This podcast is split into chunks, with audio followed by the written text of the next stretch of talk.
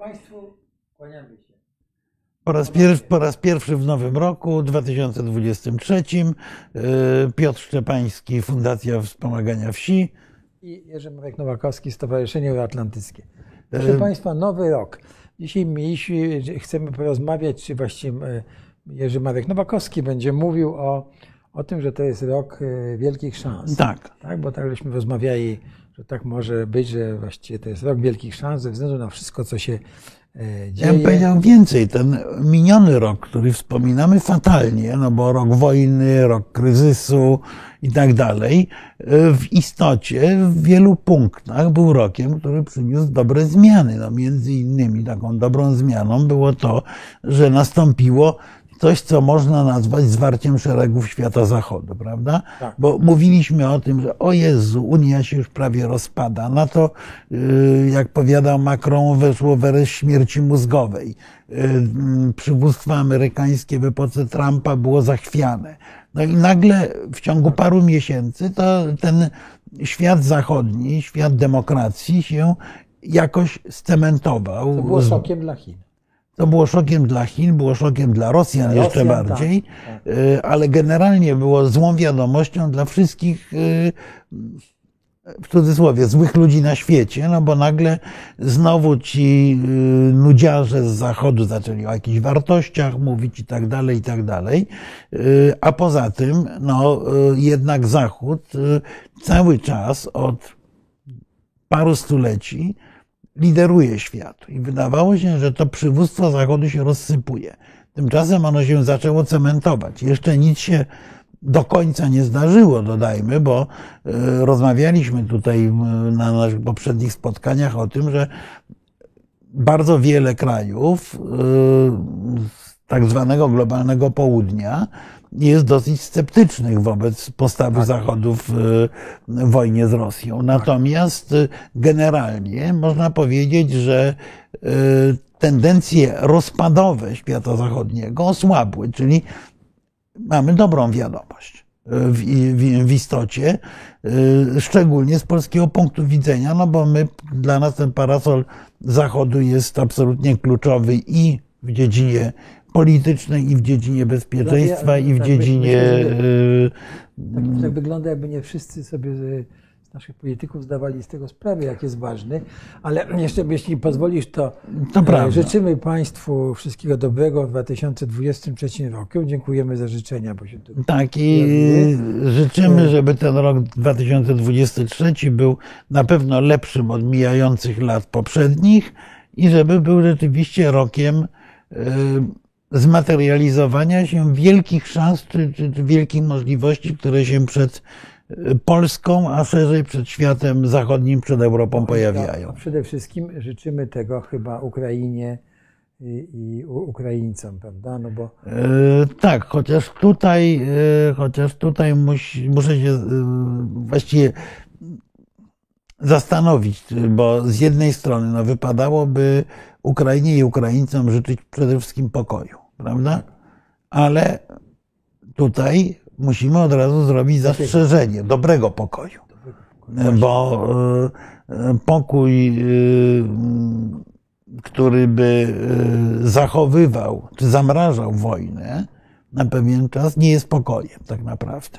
Wobec tego w istocie powinniśmy sobie życzyć czego? Powinniśmy sobie życzyć zwycięstwa Ukrainy w wojnie, a dopiero potem pokoju.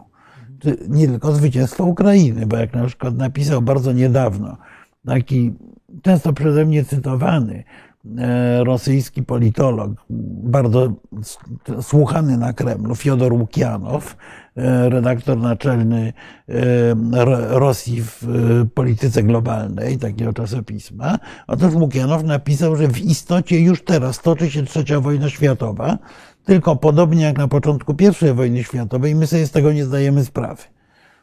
I powiedziałbym, że coś jest na rzeczy. Aczkolwiek, aczkolwiek, no, można powiedzieć, że duża część świata ze Stanami Zjednoczonymi i Chinami na, na czele zdaje się dążyć do tego, żeby ta wojna światowa nie przybrała formuły gorącej poza obszarem, na którym się w tej chwili toczy. Tutaj Państwo nam zarzucają, że użyliśmy terminu dobra zmiana. E, tak, ale, ale to bezmiennie, to bez, bez nie, o nie, o, proszę po, Państwa, po, po, poniekąd, po, poniekąd świadomie, to znaczy yy, powiedziałbym, że użyłem określenia dobra zmiana bez cudzysłowu. Dobra zmiana w cudzysłowie nie jest dobrą zmianą, tylko złą zmianą, natomiast dobra zmiana bez cudzysłowu yy, powinna wrócić do normalnego języka, bo, bo jedną z rzeczy, które strasznie zepsiały w yy, poprzednich dekadach, jest właśnie język, o którym mówimy o polityce, więc mówienie, że czarne jest czarne, a białe jest białe, wydaje się być jednym z kluczowych elementów, żeby nastąpiło odtrucie naszego myślenia. Język jest opisem myślenia, stąd zupełnie świadomie tą dobrą zmianę bez cudzysłowu użyłem, mówiąc o, o nadziejach związanych z przyszłością. Dobrze. Nawet bez ironii. Jerzy Marek Nowakowski ostatnio oglądałem go na y, takim kanale y, Sprawy Zagraniczne Akademii Marynarki Wojennej, ponieważ y, panowie z tego kanału nas polecili, że jesteśmy ciekawym y, kanałem i te rozmowy są bardzo ciekawe. My też polecamy, proszę tam zajrzeć, szukać jest dużo ciekawych tekstów i pozdrawiamy panów y, Marynarki Wojennej. Również. Tak? I Marku, to co, już dosyć tych wstępów, to przechodzimy do Roku Wielkich Szans. Rok tak? Wielkich Szans, ale zacznie, ja chciałem zacząć od czegoś innego. Przyznam, że y, trochę dlatego, że y, wykonałem sporą pracę przebicia się przez rezultaty ostatniego spisu powszechnego w Federacji Rosyjskiej.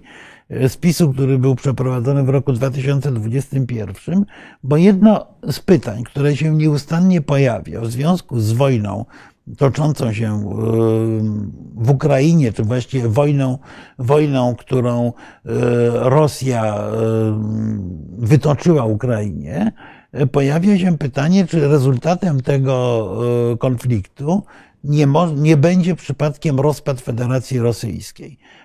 Przez portale internetowe dosłownie dwa dni temu chyba przetoczyła się cała fala cytatów z tekstu takiego politologa i historyka Aleksandra Motyla, który wieszczy głęboki kryzys w Rosji, z czym się zgadzam, i możliwość rozpadu Federacji Rosyjskiej. Otóż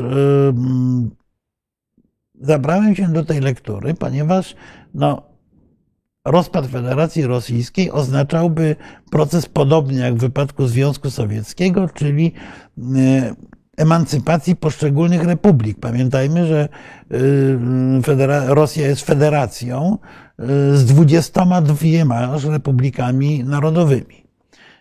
Otóż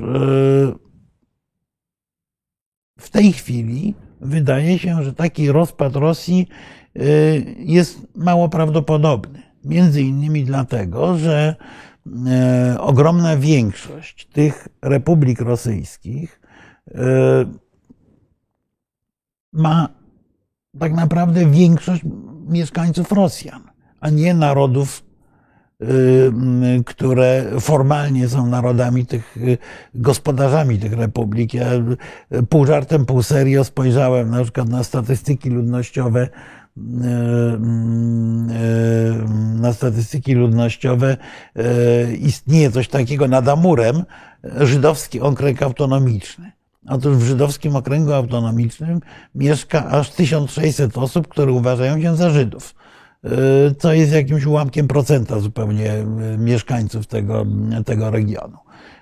Ale z drugiej strony, o ile dzisiaj mówimy, że rozpad Rosji jest mało prawdopodobny, to nie jestem pewien, czy prognozy bardziej długoterminowe byłyby takie same.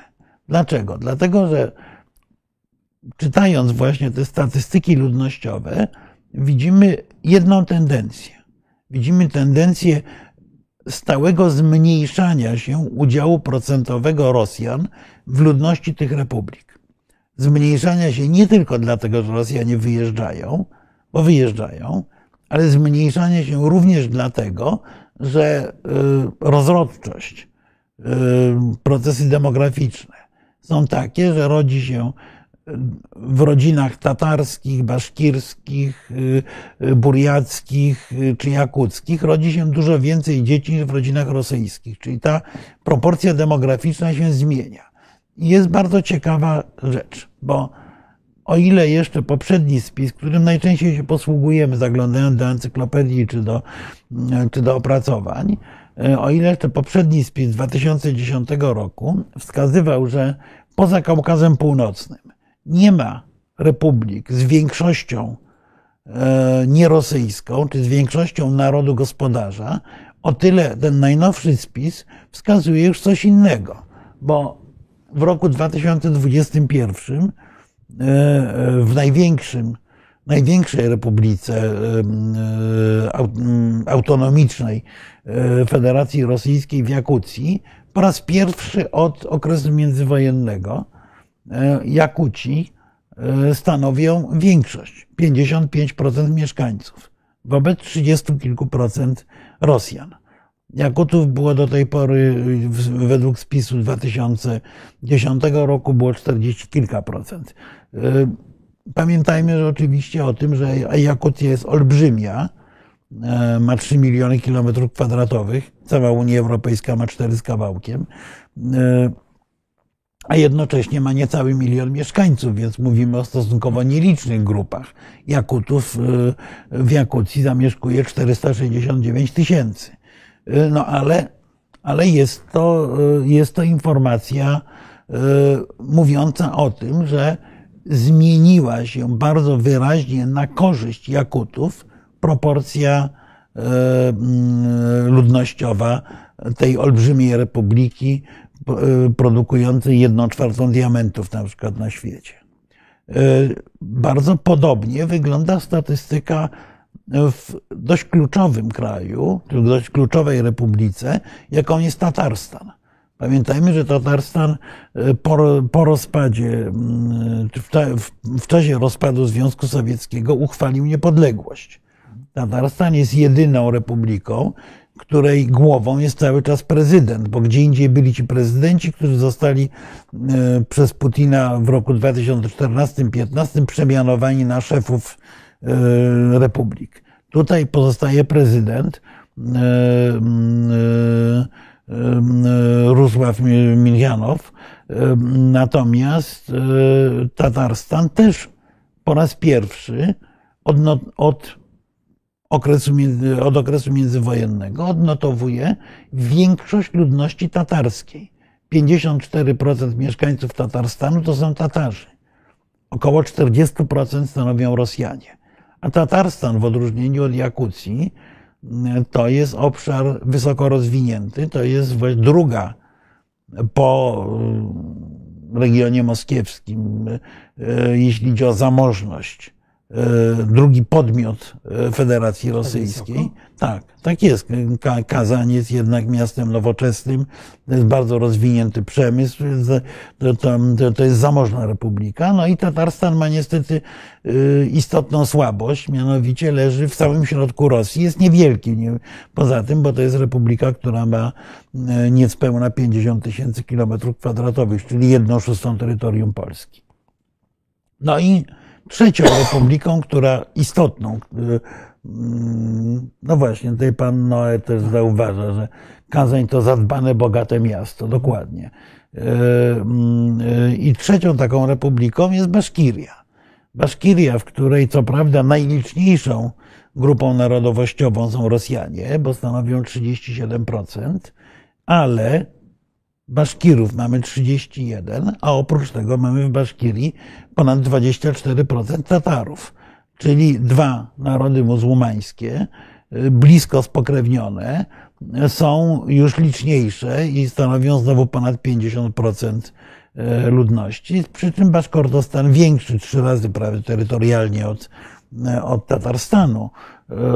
Ludnościowo podobnie, oba kraje mają, obie republiki mają po mniej więcej cztery miliony mieszkańców, ale Baszka, Baszkortostan również leży w środku Rosji. Więcej, ta olbrzymia Jakucja też ma sąsiadów wyłącznie, za sąsiadów wyłącznie Rosję, nie, nie, nie graniczy z żadnym państwem zagra nierosyjskim. No i oczywiście ta statystyka jasno pokazuje, że możliwość oderwania się, co więcej chęć oderwania się, mogą skonsumować nieduże terytorialnie, ale strategicznie położone republiki Kaukazu Północnego. Bo tutaj Rosjan praktycznie nie ma. W Czeczenii mamy jeden procent Rosjan i dziewięćdziesiąt sześć procent Czeczenów. W Inguszetii Rosjan jest zero przecinek siedem procent. W Dagestanie trzy procent. A Dagestan to już jest całkiem spora republika i położona strategicznie, bo Dagestan graniczy z Azerbejdżanem i Gruzją. Więc tutaj tendencje niepodległościowe mogą być istotne z punktu widzenia politycznego. No i Kabardyna-Bałkaria, w której też Rosjan jest to prawda około dwadzieścia procent, ale... Tu pani Katarzyna się pyta, czy zmiana demograficzna, jak to wygląda w kontekście ogólnej liczebności poszczególnych narodów Rosji? No tutaj to, ta, ta zmiana demograficzna jest absolutnie, absolutnie czytelna. Przyrost naturalny ludności nierosyjskiej jest mnożnikowo wyższy niż Rosjan. To znaczy liczba Rosjan, nawet etnicznych, spada, natomiast cały wzrost ludnościowy jest właściwie w tych republikach południowych muzułmańskich.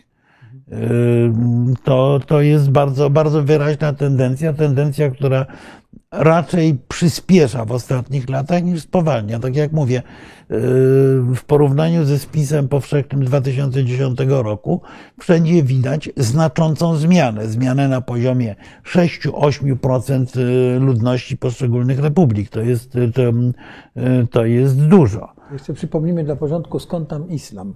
Wziął, no jak to skąd tam islam? No, to znaczy ja bym, ja bym zadał pytanie raczej skąd chrześcijaństwo, bo no, Rosja jednak była, Rosja jednak była przez długie lata pod władzą Mongołów czy Tatarów, jak kto woli, była częścią, była częścią systemu politycznego stworzonego przez Dżingis-Hana i jego następców. Wobec tego jest, naturalne jest, że południe Rosji to był obszar Złotej Ordy, to był obszar Hanatów Kazańskiego, Krymskiego i tak dalej. I muzułmanie się stąd wzięli. No, oprócz tego są te dawne historyczne ludy syberyjskie, takie jak pochodzące od ludów tureckich Jakuci na przykład, więc... Imperium Otomańskie? No, nie Imperium Otomańskie, to jest starszy naród turecki nawet niż, czy turański. Natomiast warto pamiętać, że, że Jakuci na przykład są bardzo aktywnymi uczestnikami przeróżnych formatów typu wspólnota języka tureckiego i tak dalej. Więc, więc mają, mają tego świadomość. No oprócz tego mamy te maleńkie narody, stare ludy syberyjskie, tam Ewenków, Nęców i tak dalej, no ale, ale to są grupy bardzo, bardzo nieliczne, a poza tym niemobilne, bo oni y, nie mieszkają w miastach, tylko siedzą i hodują sobie renifery gdzieś po, po, po puszczy. W każdym razie, w każdym razie ta tendencja demograficzna w Rosji jest czytelna i Rosjanie się tym bardzo niepokoją oczywiście, że liczba etniczna Rosjan spada. To był chyba jeden z powodów, dla których Rosjanie chcieli zagarnąć i zrusyfikować Ukrainę, bo mieliby wtedy kilkadziesiąt milionów ludzi, których oni uważają za Rosjan, ale ludzi no, Europejczyków prawosławnych, mówiących bardzo podobnym językiem, który dla Rosjan jest gwarą języka rosyjskiego, dla Ukraińców oczywiście nie. W każdym razie wydaje się, że był to jeden, jeden z istotnych powodów napaści na Ukrainę. A może inaczej. Ja bym powiedział, że wbrew temu, co często mówimy, że Putin zwariował, on się zachował w istocie racjonalnie. Ze swojego punktu widzenia, napadając na Ukrainę, on próbował wyprzedzić czas. Dlatego, że Rosjanie, i to było widoczne w mediach rosyjskich, w debatach, które tam się toczyły, Rosjanie mieli świadomość, że Federacja Rosyjska pomału osuwa się w taką kolejną rosyjską smutę. Smutę, czyli okres głębokiego kryzysu. Dlaczego? No dlatego, że po pierwsze, Europa cała podjęła decyzje dotyczące tak zwanej zielonej transformacji. Wszystkie dyskusje, które się wokół toczy, tego toczyły i tak dalej, to jest jedna sprawa. Natomiast tendencja była oczywista. Rosjanie zdawali sobie sprawę, że gdzieś w okolicach roku dwa tysiące trzydziestego czterdziestego, w tej dekadzie, ich rola jako wielkiej stacji benzynowej świata się skończy. Że gwałtownie zacznie spadać zapotrzebowanie na rosyjskie surowce energetyczne, a jednocześnie, ponieważ Rosjanom nie udała się żadna modernizacja gospodarki, no to, to krótko mówiąc, zabraknie pieniędzy. Łatwych pieniędzy, które Rosja pozyskiwała z eksportu ropy i gazu. Czy to będzie rok dwa tysiące trzydziesty czy dwa tysiące trzydziesty piąty, nieistotne. W każdym razie w perspektywie dekady, w polityce to jest bardzo niedługo, proszę Państwa, naprawdę. Pamiętajmy, że PiS rządzi w Polsce osiem lat prawie. Więc jakby miejmy świadomość, że dekada to jest bardzo krótko. W perspektywie dekady groziła zapaść finansowa. To po pierwsze. Po drugie, Władimir Putin zdawał sobie sprawę z tego, że, i to jest jakby najważniejszy czynnik sprawczy tej smuty, że Rosję czeka kryzys sukcesyjny. Putin w tej chwili ma siedemdziesiąt lat, jego otoczenie podobnie, a ta grupa, która w tej chwili rządzi Rosją, ten, jak czasami Rosjanie mówią, kolektywny Putin, jest grupą mniej więcej pokoleniowo z, tej, z tego samego pokolenia. Czyli w ciągu kilku lat oni będą musieli znaleźć następców. Biologia jest nieubłagana. Można oczywiście, tak jak w Stanach Zjednoczonych, rządzić w wieku lat osiemdziesięciu, no ale, ale jednocześnie no nie jest, nie jest to cała grupa. Nie jest to całe otoczenie prezydenta Stanów Zjednoczonych. Może być jeden taki. Natomiast w Rosji rządzi pewna grupa pokoleniowa, która musi odejść ze względów biologicznych. Wobec tego już w tej chwili toczy się tak naprawdę niezwykle zacięta walka na zapleczu, czy pod dywanem, jak kto woli, o następstwo. Znowu świadomość tego, że ten kryzys przypadnie sukcesyjny, przypadnie mniej więcej na ten rok dwa tysiące trzydziesty, to powodowało, że Putin próbował wyprzedzić wydarzenia, bo zwycięska wojna dałaby mu legitymację do tego, żeby sobie poukładał proces następstwa. Tak jak próbował to zrobić Borys Jelcyn, nie do końca mu się to udało, ale jednak częściowo mu się udało. I trzeci element właśnie, który Rosjanie postrzegali również, który taki punkt przełomu osiągnie około roku dwa tysiące trzydziestego, to jest demografia.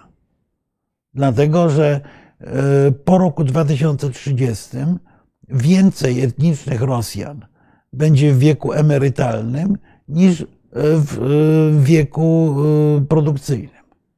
To oznacza przesunięcie się w dużej mierze właśnie ciężaru demograficznego Rosji w kierunku nierosyjskich narodów, narodów muzułmańskich. Te trzy elementy sprawiały, że Rosjanie się piekielnie bali nowej wielkiej smuty i mam wrażenie, że napaść na Ukrainę miała być z ich punktu widzenia napaść na Ukrainę z ich punktu widzenia miała być wyprzedzeniem tych zagrożeń historycznych. Miała kolejny raz stworzyć zaplecze do pokojowej, do pokojowej transformacji władzy, takiej, jaką będzie chciała dokonać ta grupa kagiebowska, która rządzi wspólnie z Władimirem Putinem. I mam wrażenie, że porażka na Ukrainie z kolei przyspiesza proces wejścia Rosji w tę wielką smutę. Zwróćmy uwagę, że Rosjanie już zaczynają odczuwać ciężar sankcji. My sobie z tego trochę pokpiwamy, natomiast też spojrzałem dzisiaj na statystyki eksportowe. Otóż największa inwestycja logistyczna Rosji putinowskiej, czyli wielki port naftowy w Ust-Łudze, tuż przy granicy rosyjsko-estońskiej, przeładowywał rocznie około sześćdziesiąt milionów ton towaru. Miał możliwości przeładunkowe na poziomie siedemdziesięciu paru milionów ton, a w tym roku osiemnaście. Primorsk, główny port naftowy tuż przy Petersburgu, działa w tej chwili na dwadzieścia procent. Jeszcze niedawno był obłożony w stu procentach. Rosjanie nie mogą eksportować ropy drogą morską do świata zachodniego, a z kolei eksport do Indii, bo Indie skonsumowały właściwie całą tę różnicę eksportową, kupują od Rosjan ropę, ale kupują ropę po cenie nieomal dumpingowej. To jest teoretycznie informacja tajna, natomiast z przecieków wiadomo, że Rosjanie dają Hindusom zniżkę na poziomie trzydziestu dolarów za baryłkę. Czyli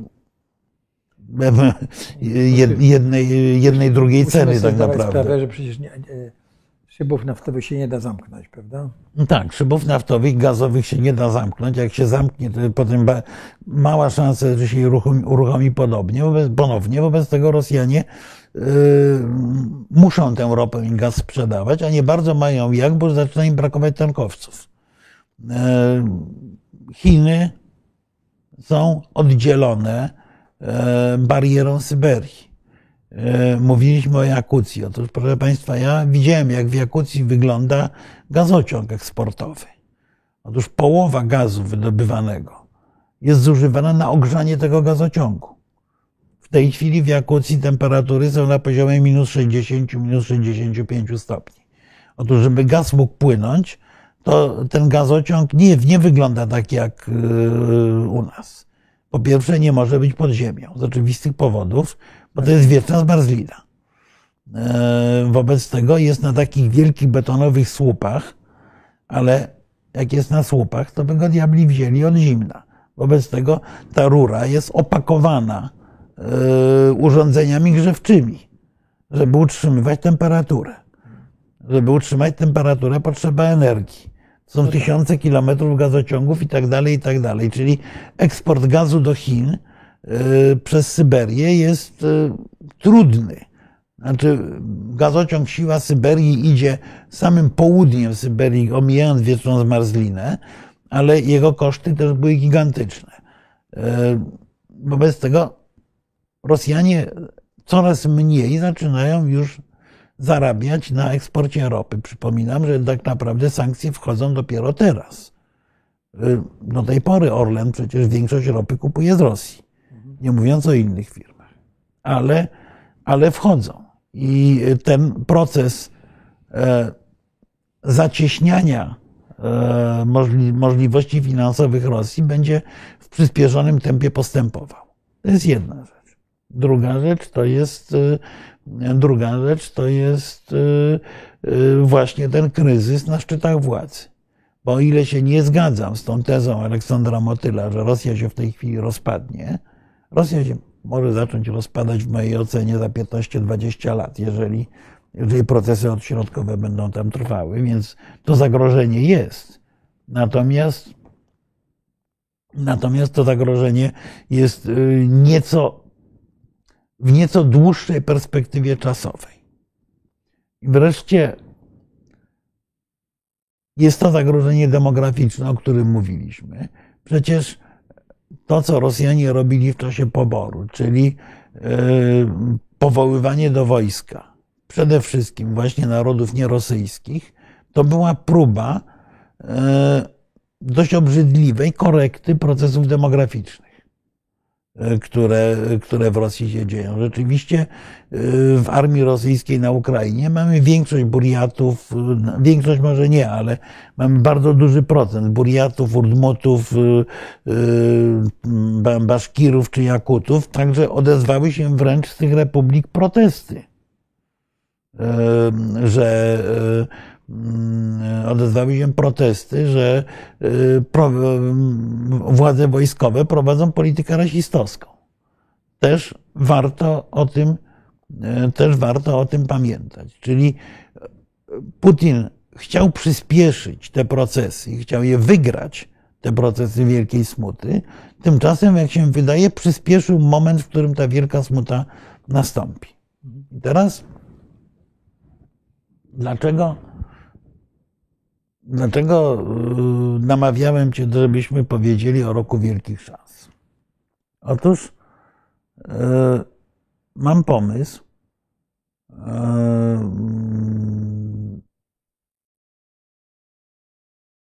żeby zacząć spojrzenie na pewną, pewien proces historyczny, który się dział w Europie od mniej więcej trzystu lat.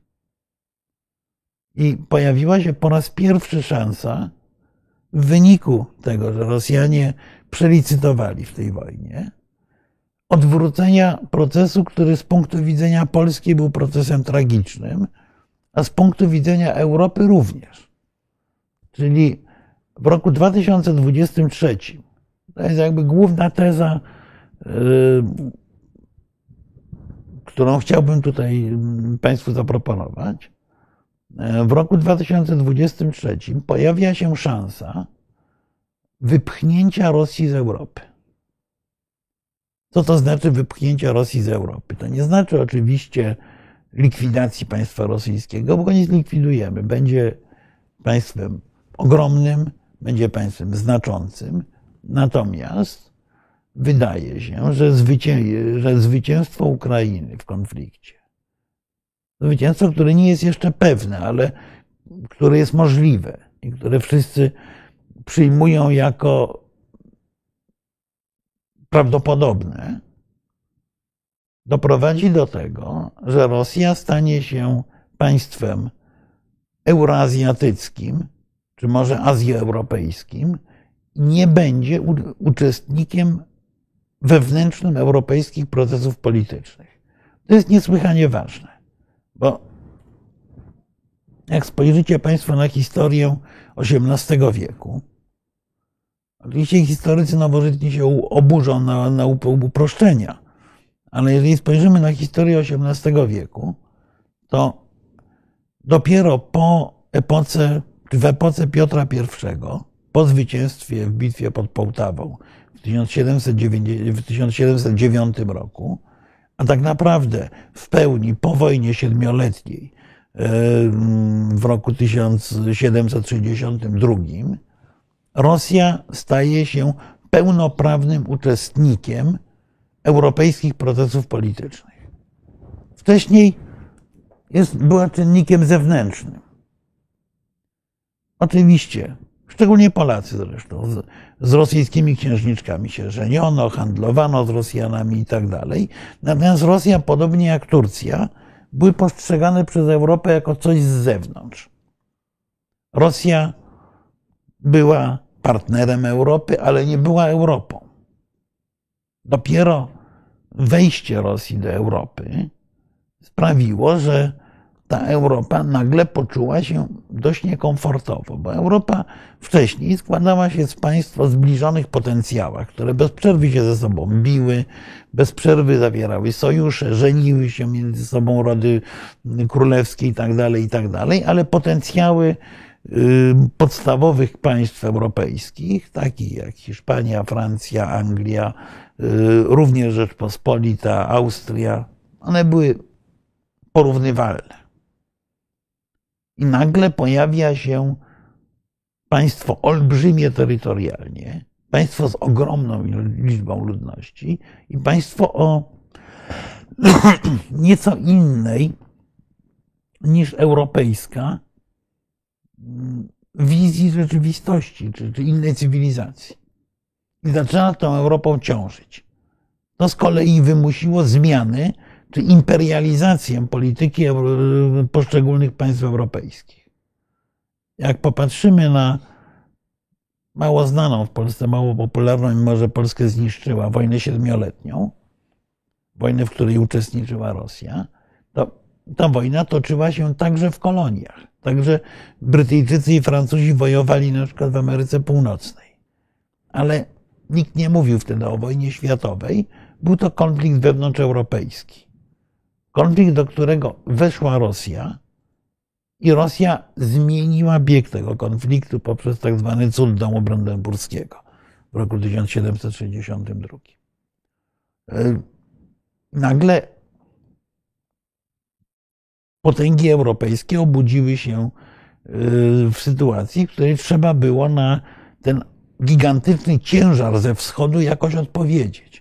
Potem ciężar ze wschodu modyfikował politykę europejską. Potem czasy Katarzyny drugiej, a zwłaszcza wojny napoleońskie, ostatecznie, ostatecznie tę Rosję do Europy wprowadziły, zmieniając Europę i wymuszając na Europie odnoszenie się do Rosji. A jednocześnie ten ciężar Rosji de facto zmiażdżył Rzeczpospolitą. Najpierw Rzeczpospolitą, a potem Polskę. Polska przestała być czynnikiem ważnym w polityce europejskiej. I w tej chwili znaleźliśmy się w sytuacji, w której Rosja sama zarówno poprzez prowadzoną przez siebie agresywną politykę, jak i poprzez zademonstrowanie właśnie tej odmienności cywilizacyjnej. No, tego symbolem jest to, co stało się w Buczy i w Irpieniu. Sta zaczyna stawiać się poza Europą. Powiedziałbym, że to, co jest najważniejsze z naszego punktu widzenia w roku dwa tysiące dwudziestym trzecim, to jest gigantyczną szansą, bo wcześniej takiej szansy nie mieliśmy. Gigantyczną szansą jest to, żeby przekonać naszych partnerów europejskich, że Rosja nie jest Europą. Z Rosją trzeba oczywiście rozmawiać, ale nie można myśleć tak, jak, myśli, jak, jak powiedział to w pewnym momencie Macron, żeby darować Rosji gwarancję bezpieczeństwa. Nie. Rosja nie jest członkiem naszego klubu. Toczą się dwa procesy. Jeden to jest wymarzony jeszcze przez Piłsudskiego tak naprawdę proces harmonizacji, ja bym to tak nazwał, nakładania się na siebie granicy Europy politycznej i Europy cywilizacyjnej. Więc jeżeli perspektywa europejska dla Ukrainy i Mołdawii rozszerzy się również, i to za chwilę, za chwilę o tym jeszcze będę chciał dwa słowa powiedzieć, na Białoruś, to wtedy y, możemy mówić o... Mm, och, tutaj ktoś mówi o kompleksie Niemca. Jeszcze nikt o Niemczech, słowa o Niemczech dzisiaj nie mówiliśmy, ale... Panie Versus, czy pani Versus tak, Member, bardzo dziękujemy. Member, tak. Yy, dziękujemy o przypo przypomnieniu, przypomnieniu, żeby ale, nie, nie zapominać o Niemczech, tak, ale tak, natomiast... Obiecujemy, rzucimy. Yy, natomiast... Ale jest wiele pytań i komentarzy, tak, do tak, których musimy się odnieść. Tutaj Polska nigdy nie była mocarstwem. Polska nie, natomiast Rzeczpospolita, wielu, obojga narodów czy wielu narodów była. Yy, więc... Yy, yy, to to, to, to jest jakby inna trochę, inna trochę rozmowa, ale właśnie była, dopóki nie zaczęła nad, nad Europą ciążyć Rosja. Wobec tego, jeżeli uda nam się, to dziękuję za przypomnienie o Niemczech, przekonać naszych partnerów europejskich do tego, że warto zainwestować w odsunięcie Rosji od Europy, to odniesiemy sukces historyczny, który właściwie no, jest porównywalny tylko z, rzeczywiście z jakimiś sukcesami w szesnastego stulecia, kiedy Rzeczpospolita no, była w, w okresie swojego rozkwitu, a nawet, a nawet więcej. Wobec czego pewnie warto w to zainwestować. Dlatego, że ja przeczytałem w Die Welt bardzo ciekawą rozmowę z Christophem Heusgenem, obecnie dyrektorem konferencji monachijskiej, ale wcześniej głównym doradcą do spraw zagranicznych Angeli Merkel. Otóż Heusgen mówi rzeczy dla nas bardzo miłe, że trzeba być bardzo twardym wobec Rosji, że trzeba prowadzić teraz politykę reaganowską, że z Władimirem, dopóki w Rosji rządzi Władimir Putin, to nie ma tam z kim rozmawiać, ale jednocześnie z tej wypowiedzi Heusgena wynika, że cały czas ma tę nadzieję, że wróci Rosja, z którą będzie można prowadzić dialog. Otóż myślę, że Polska, polskie elity intelektualne, nie polityczne, a polityczne z różnych powodów bardzo osłabiły swój głos. Ale polskie elity intelektualne wspólnie, bo sami nie damy rady, ale wspólnie ze Szwedami, wspólnie z Finami, wspólnie z Bałtami, wspólnie z yy, yy, Czechami powinny włożyć ogromny wysiłek przekonywanie partnerów w Europie, że pozbycie się Rosji z Europy jest w naszym wspólnym europejskim interesie.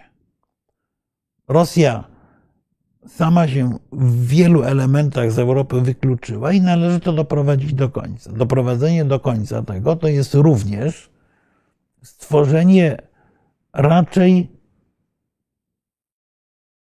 krótkoterminowej niż długoterminowej perspektywy udziału w Unii Europejskiej i w NATO dla tych krajów, takich jak Ukraina, takich jak Mołdawia, takich jak cały czas jestem przekonany Białoruś, by mogły dołączyć do Europy politycznej, żeby domknąć proces europejskiej integracji. To ostatecznie zamknęłoby drogę do ingerencji Rosji w Europie, tak jak istnienie pierwszej Rzeczpospolitej odsuwało Rosję na północ, bo nie była na wschodzie, tylko Rosja była na północy, do świata, który eksportował futra sobolowe i drewno, który był obszarem bardzo ciekawym z punktu widzenia spekulacyjnego handlu, ale który nie był w niczyim myśleniu Europą. Tą Europą Rosja się stała stosunkowo późno, a w momencie, kiedy Rosja się stała Europą, to Polska stała się, okazała się niepotrzebna. I trzeba o tym pamiętać. Kłopot z Nord Streamami, kłopot z polityką obłaskawiania Rosji przez Zachód Europy był taki, że w istocie wskazywał Polskę na przynajmniej małość, na bycie państwem marginalnym, bo punktem odniesienia była Rosja. W momencie, kiedy powstaje niepodległa Ukraina, silna, będąca częścią Europy, wyznające europejskie wartości. A jeżeli wyznające europejskie wartości, co to znaczy? To znaczy odwołująca się do tradycji Rzeczpospolitej. Jest bardzo ciekawe są rozmowy z przyjaciółmi z Ukrainy. Dlatego, że coraz więcej Ukraińców dochodzi do wniosku, że Bogdan Chmielnicki nie był takim wielkim bohaterem. No, ale oni mają traumę przecież. No, agre... no więc. Nie, no, no tak, no, ale agresja rosyjska pokazała śmiertelną szkodliwość ugody perejsławskiej, którą, no, która oddała tak naprawdę dużą część Ukrainy Rosji i która była zawierana pod egidą, to kolejna ciekawostka, rosyjskiego prawosławia. Otóż w tej chwili, jak się nagle okazuje, że cerkwie Patriarchatu Moskiewskiego były powiązane z wywiadem agresora, były, prowadziły pro, propagandę prorosyjską, to nagle cała ugoda perejsławska, która była jakimś elementem tej ukraińskiej legendy yy, czy myślenia historycznego, staje pod znakiem zapytania.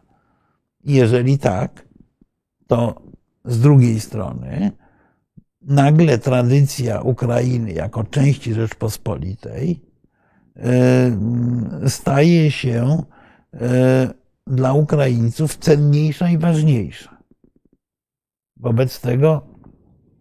No, zobaczymy, jak to historycznie pójdzie, czy to się. Tak, wobec się tego stanie. Istnieje szansa, nie? Bo ten rok dwa tysiące dwudziesty trzeci jest rokiem szansy. Nic się jeszcze nie stało. Ukraina nie wygrała wojny. Ukraina może pójść w bardzo różnych kierunkach. Pamiętajmy, że istnieje tak, ale, ale pamiętajmy, że nawet zwycięstwo Ukrainy może na przykład oznaczać państwo zmilitaryzowane, jeżeli świat zachodni nie będzie wystarczająco konsekwentny w budowaniu pewnej perspektywy przed Ukrainą. Jeżeli świat zachodni nie będzie konsekwentny w odbudowie Ukrainy w zwalczeniu tendencji korupcyjnych i tak dalej, to Ukraina może być krajem niekoniecznie takim, jaki chcielibyśmy sobie wyobrażać. Aczkolwiek ja tutaj, tutaj widzę od razu te wszystkie głosy na temat Bandery, to ja, ja zadam jedno pytanie. A jakiego bohatera mają sobie wyszukać Ukraińcy, bohatera, który symbolizuje opór przeciwko Rosjanom i przeciwko Sowietom? Ten Bandera jest dla nich nie terrorystą antypolskim, takim jakim zdarzyło mu się być, tylko jest symbolem walki przede wszystkim przeciwko Sowietom. Pamiętajmy o tym, jak będzie, zanim będziemy bardzo mocno na ten, na, w tej kwestii naciskać. W końcu my mamy swoją opowieść o Jeremim Wiśniowieckim, który niekoniecznie też jest dla Ukraińców postacią przyjemną. Mamy rzeczy. No tak, panie Marcinie, Petlura jest, Petlura, Mazepa są takimi bohaterami, tylko tych bohaterów lata sowieckiej propagandy wymazały. Tak samo jak wymazały Iwana Wychowskiego i jedną z najmądrzejszych gestów historii Rzeczpospolitej, jakim była Unia Chadziacka, tworząca Rzeczpospolitą Trojga Narodów. Zgoda.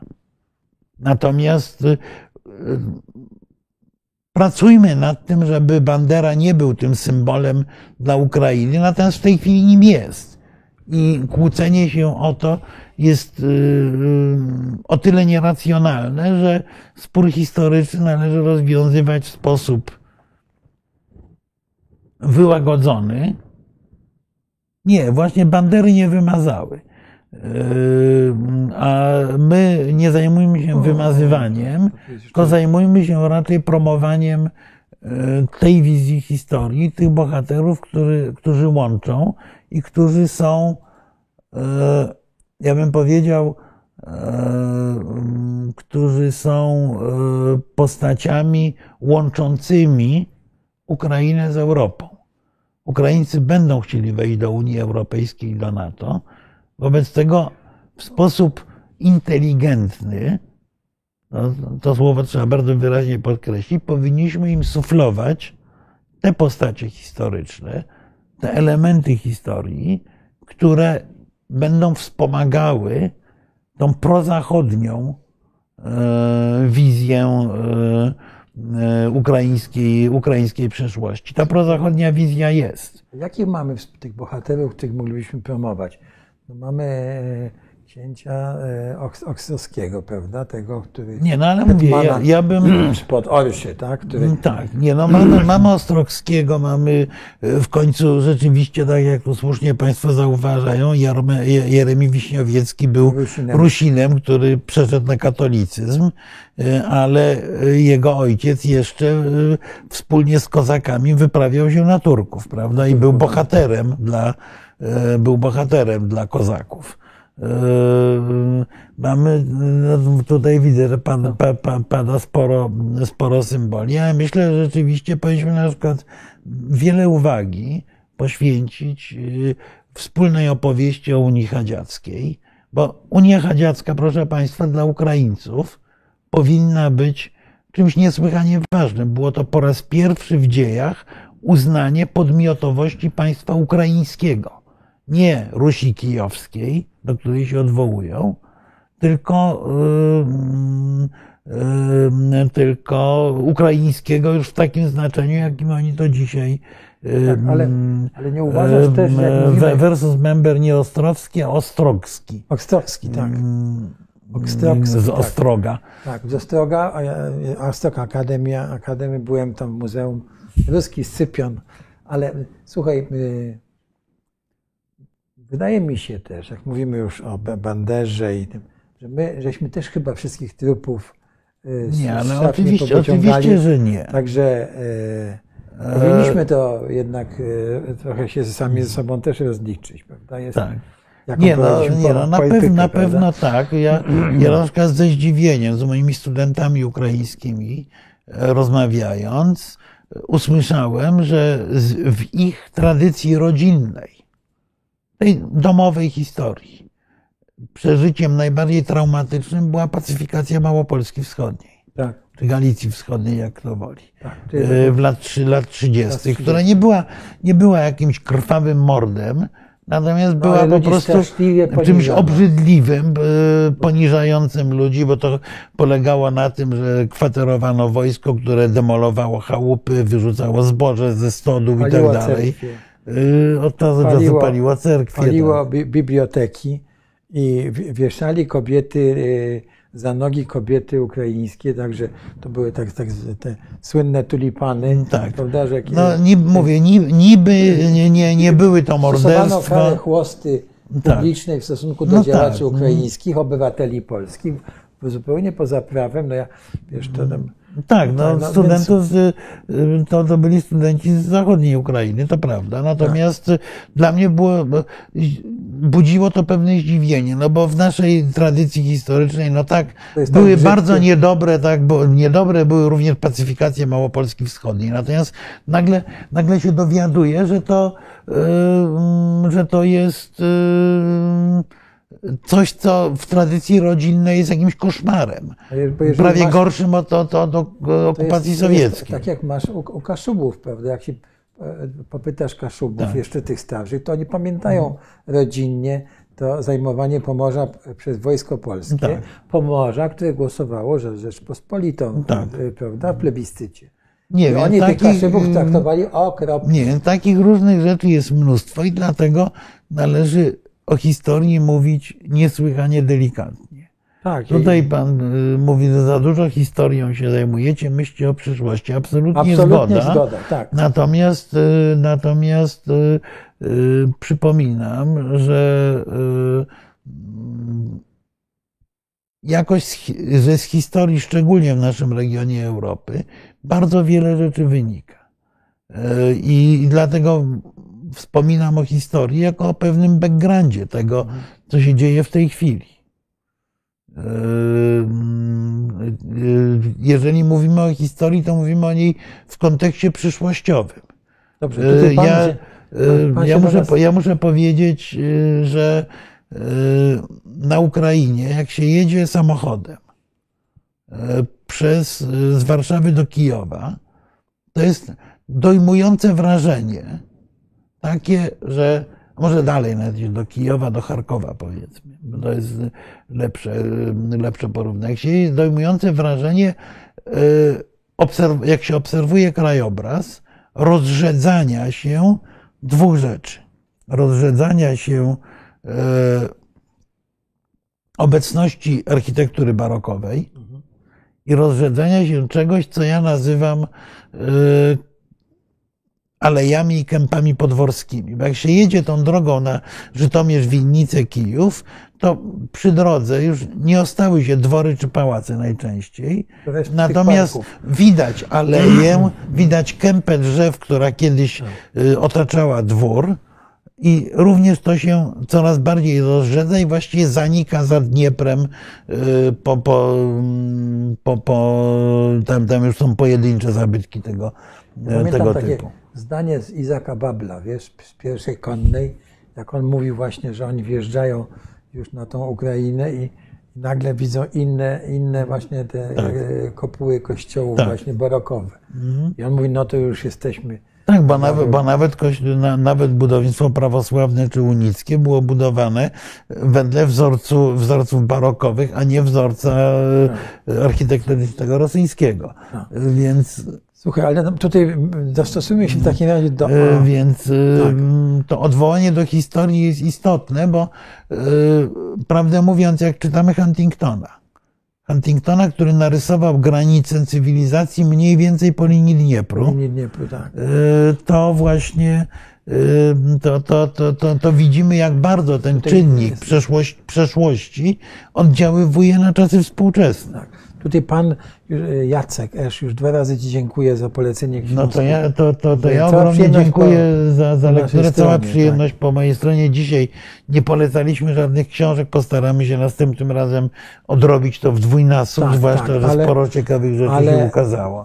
E, chciałem tu państwu jeszcze, bo było o wojewodzie Józefskim mowa, tak. prawda? No, że właśnie, ale... U Piłsudczyków ta... ta linia, żeby Ukraińcom dać jak największą autonomię, była niezwykle była no, silna, silna, ale, Leon ale, nie była, na przykład. Tak, ale nie była dominująca i między innymi dlatego Józefskiego w pewnym momencie z Wołynia wyrzucono. wyrzucono. Przy czym? Ale to już, prawda, Piłsudczycy, mówimy, oni się też zmieniali, prawda?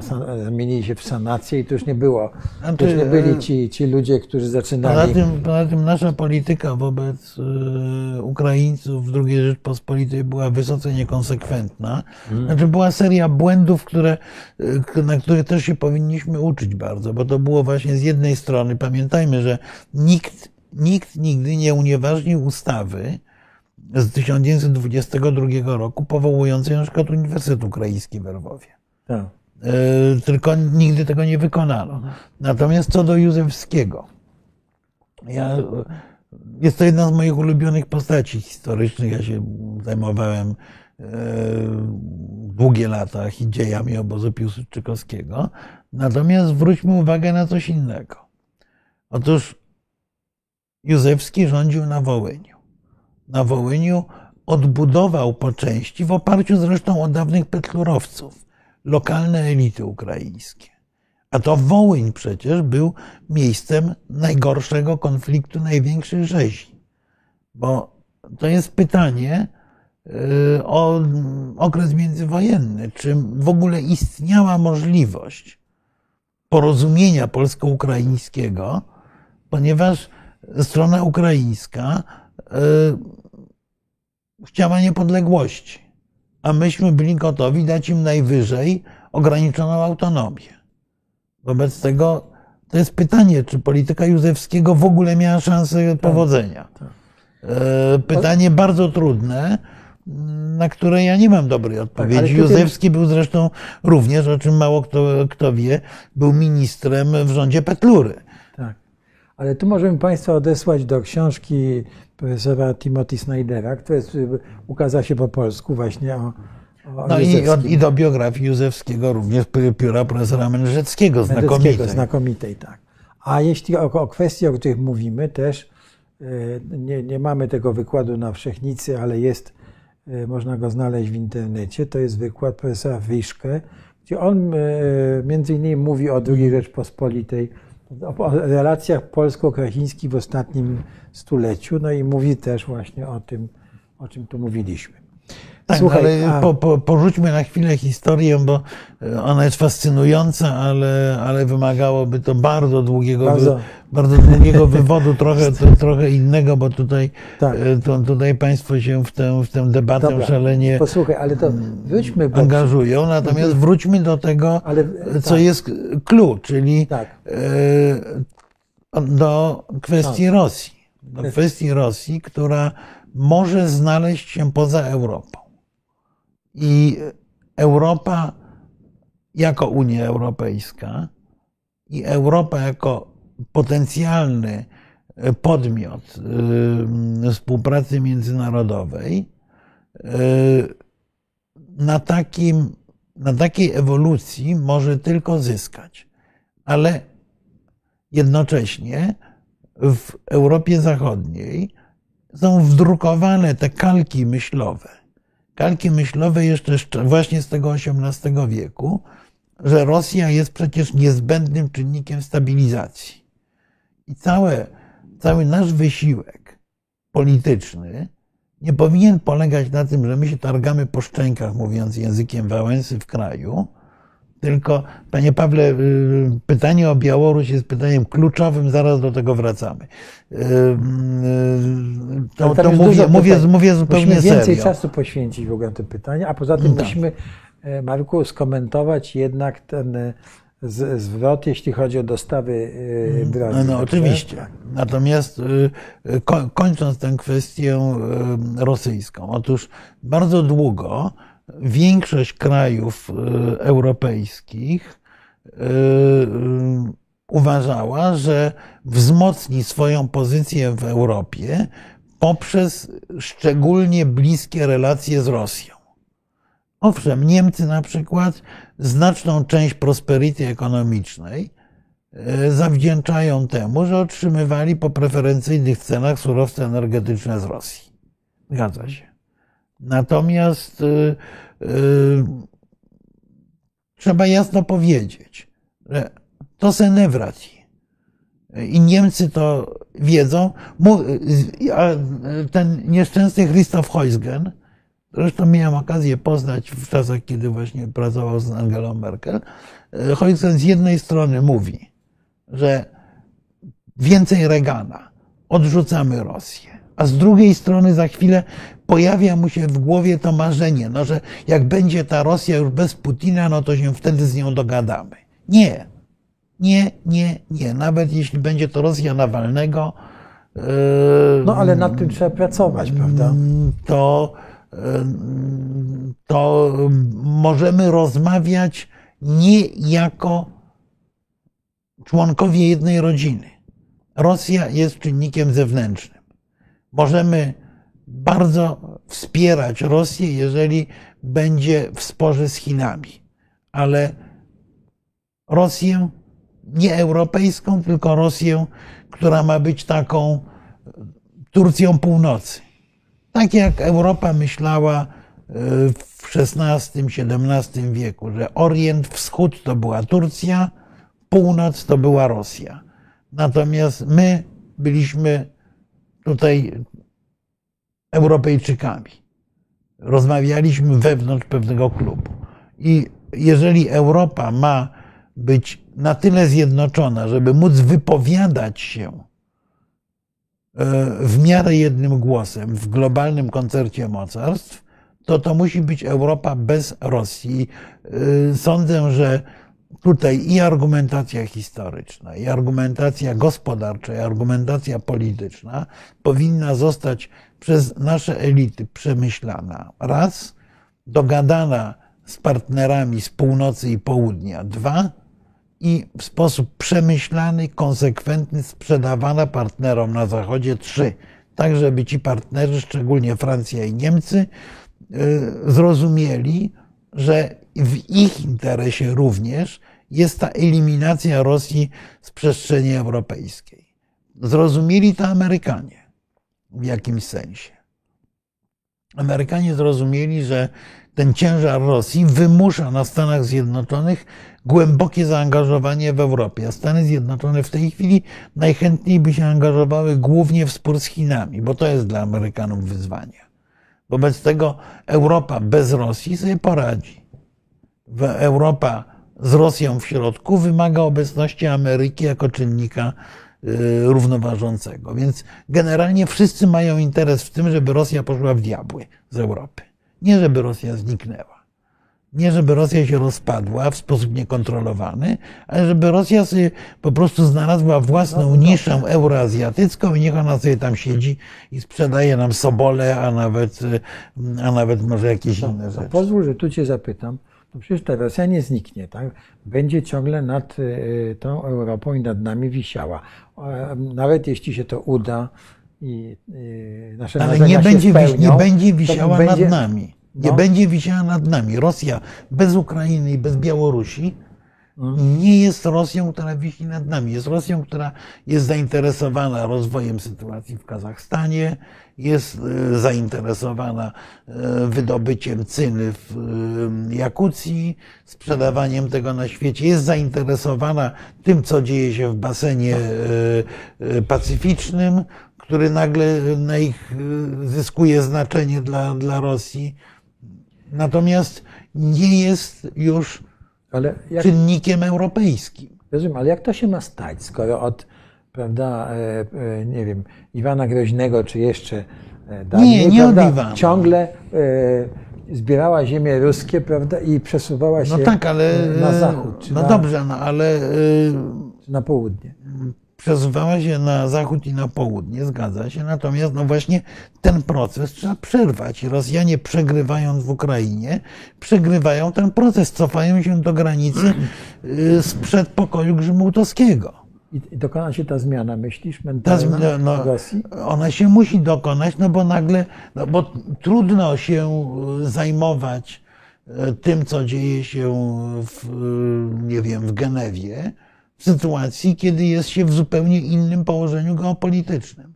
Rosja wypchnięta z tej imperialnej, imperialnego marszu na zachód, który ma rzeczywiście prawie w genotypie,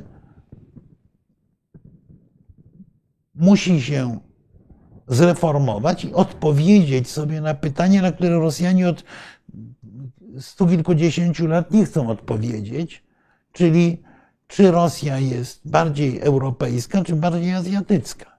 Ja zakładam, że Rosjanie odpowiedzą sobie, jesteśmy bardziej europejscy. A będą odpowiadali.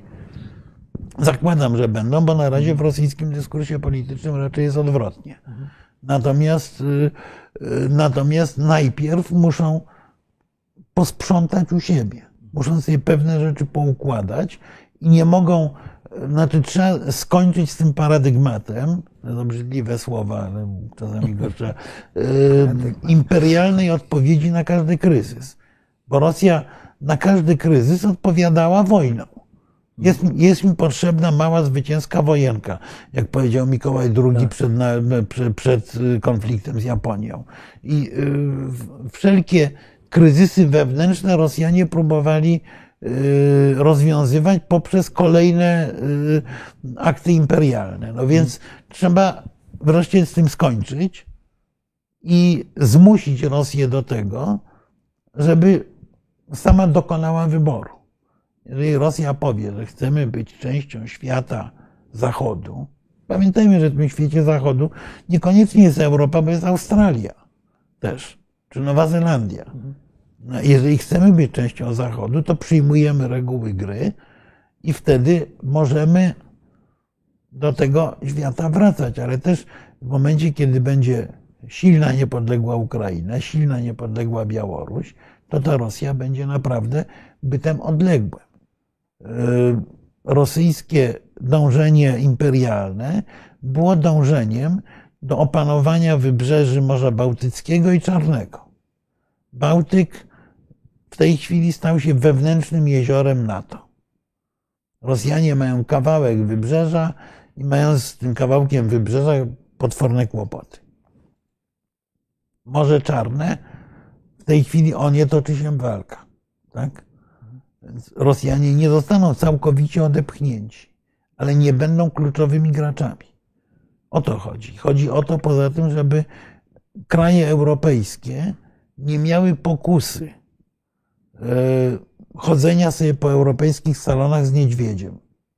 Bo taka pokusa była czynnikiem, który powodował, że większość krajów Zachodu zamykała oczy na przeróżne niedobre zachowania rosyjskie, bo specjalne relacje z Rosją zbudują im przewagę. Nie, koniec. Trzeba z tym wreszcie skończyć. Siedźmy sobie we własnym europejskim sosie i my sobie poukładajmy Europę, a niech Rosjanie sobie poukładają swój świat euroazjatycki. I w momencie, kiedy będzie i tu, i tu poukładane, możemy rozmawiać. Natomiast w tej chwili to jest zdecydowanie przedwczesne. Mówię, nieobecność Rosji w Europie powoduje, że nie ma takiego olbrzymiego ciężaru, który przytłaczał politykę europejską. Że nawet w tej chwili, przy kryzysie demograficznym potwornym, przy... Jeszcze Masona, panie Brunonie, Masona. Masona. E, e, no. Zresztą Piłsudski też Mason, także. Tak. E, otóż... E, Tak, Rosja ma szansę być wielka, natomiast nie, nie w takiej formule, w jakiej jest. Natomiast pamiętajmy, że mimo kryzysu demograficznego Rosjanie są wciąż najliczniejszym narodem kontynentu. Prawda? Tak. Więc ten, ten, ten ciężar trzeba zdjąć z Europy, bo on Europę dusi od trzystu lat prawie. I po raz pierwszy się pojawia na to szansa w wyniku błędu rosyjskiego, jakim była napaść na Ukrainę. W zasadzie ja nie jestem w stanie tej decyzji Putina i tej krótkozwrotowości. No nie, ja, ja mówię, we, zrozumieć, wiesz, to po prostu. To było, to było tego, racjonalne. Z, tak, jak, tak jak mówiliśmy, prawda? Ten z jednym. Z jednym założeniem. Tak. On dostał informację i on był przekonany, że wygra tę wojnę w dwa tygodnie. Dwa tygodnie, tak. Po pierwsze. Po drugie, i na szczęście nie docenił tego, że świat zachodni wreszcie powie nie. No bo prawda jest taka, że to nie jest wojna rosyjsko-ukraińska, tylko jest to wojna Rosji z Zachodem, bo gdyby nie gigantyczne wsparcie dla Ukrainy, Ukraina by tę wojnę przegrała, zresztą sami Ukraińcy to mówią. No i po prostu materialnie by nie wytrzymała, tego już by nie było pocisków, broni, niczego. Więc jest, więc jest to konflikt o charakterze egzystencjalnym. Padło ciekawy komentarz, co z Chinami, bo przecież Chiny... A, Nie, nie, nie. Zaraz, boją, zacznijmy, boją. zacznijmy od Białorusi, bo to krócej, ale potem dobrze. Będą Chiny. Bo jeden z naszych słuchaczy prosił o tę tak. Białoruś, więc ja powiem znowu, upraszczając, o ile konflikt militarnie rozstrzygnie się na Ukrainie, o tyle politycznie ten konflikt rozstrzygnie się na Białorusi.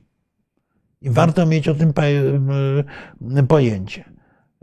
Dlatego, że sama Ukraina nie zmieni sytuacji geopolitycznej Rosji. Dla Rosji z punktu widzenia strategicznego, wojskowego, Białoruś jest ważniejsza niż Ukraina.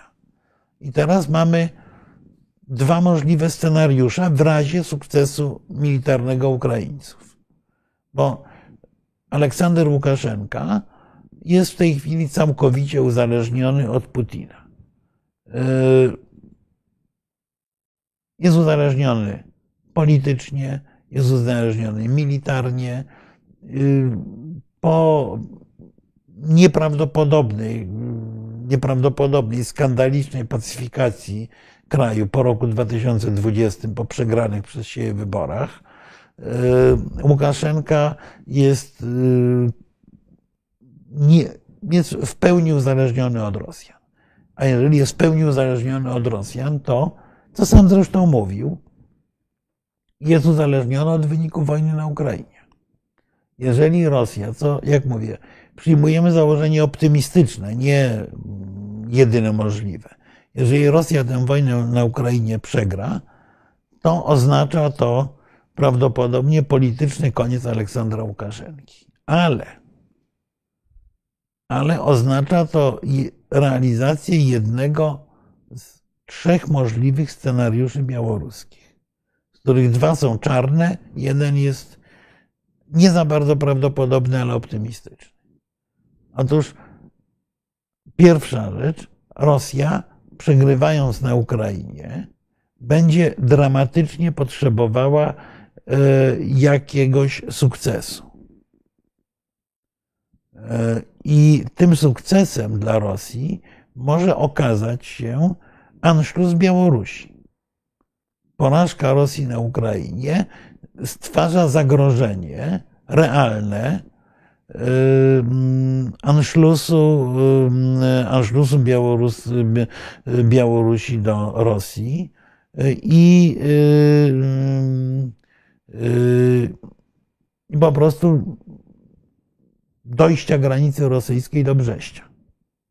Druga możliwość, również obecna w przestrzeni politycznej, to jest stworzenie z Białorusi już pełnej kolonii Federacji Rosyjskiej, czyli zmiana władzy z lawirującego Łukaszenki na kogoś, kto z jednej strony będzie jakoś tam akceptowalny dla części społeczeństwa, bo Łukaszenka jest właściwie już w tej chwili politycznym trupem w oczach Białorusinów. Oni są rządzeni terrorem, a nie sympatią do Baćki. Baćki. O Baćce już się nie mówi, teraz się mówi o Łuce na Białorusi. Otóż jest możliwe, że pojawi się ktoś taki jak generał Hrenin, minister obrony, czy mówi się o byłym pochodzenia białoruskiego, byłym gubernatorze Chersonia, jako osobie, która może przejąć władzę po Łukaszence. No i wtedy mamy Białoruś autorytarną, skolonizowaną przez Rosjan, ale mimo wszystko, mimo wszystko pole manewru będzie prawdopodobnie większe niż politycznego, niż pod władzą Łukaszenki. No i jest możliwość trzecia, czyli że załamanie się Rosji będzie na tyle, na tyle głębokie, że, że na Białorusi pojawi się władza wybrana demokratycznie. Tu padło pytanie o Wiktara Babarykę, który rzeczywiście był uważany za głęboko prorosyjskiego. Tylko teraz pamiętajcie Państwo, że Babaryka jest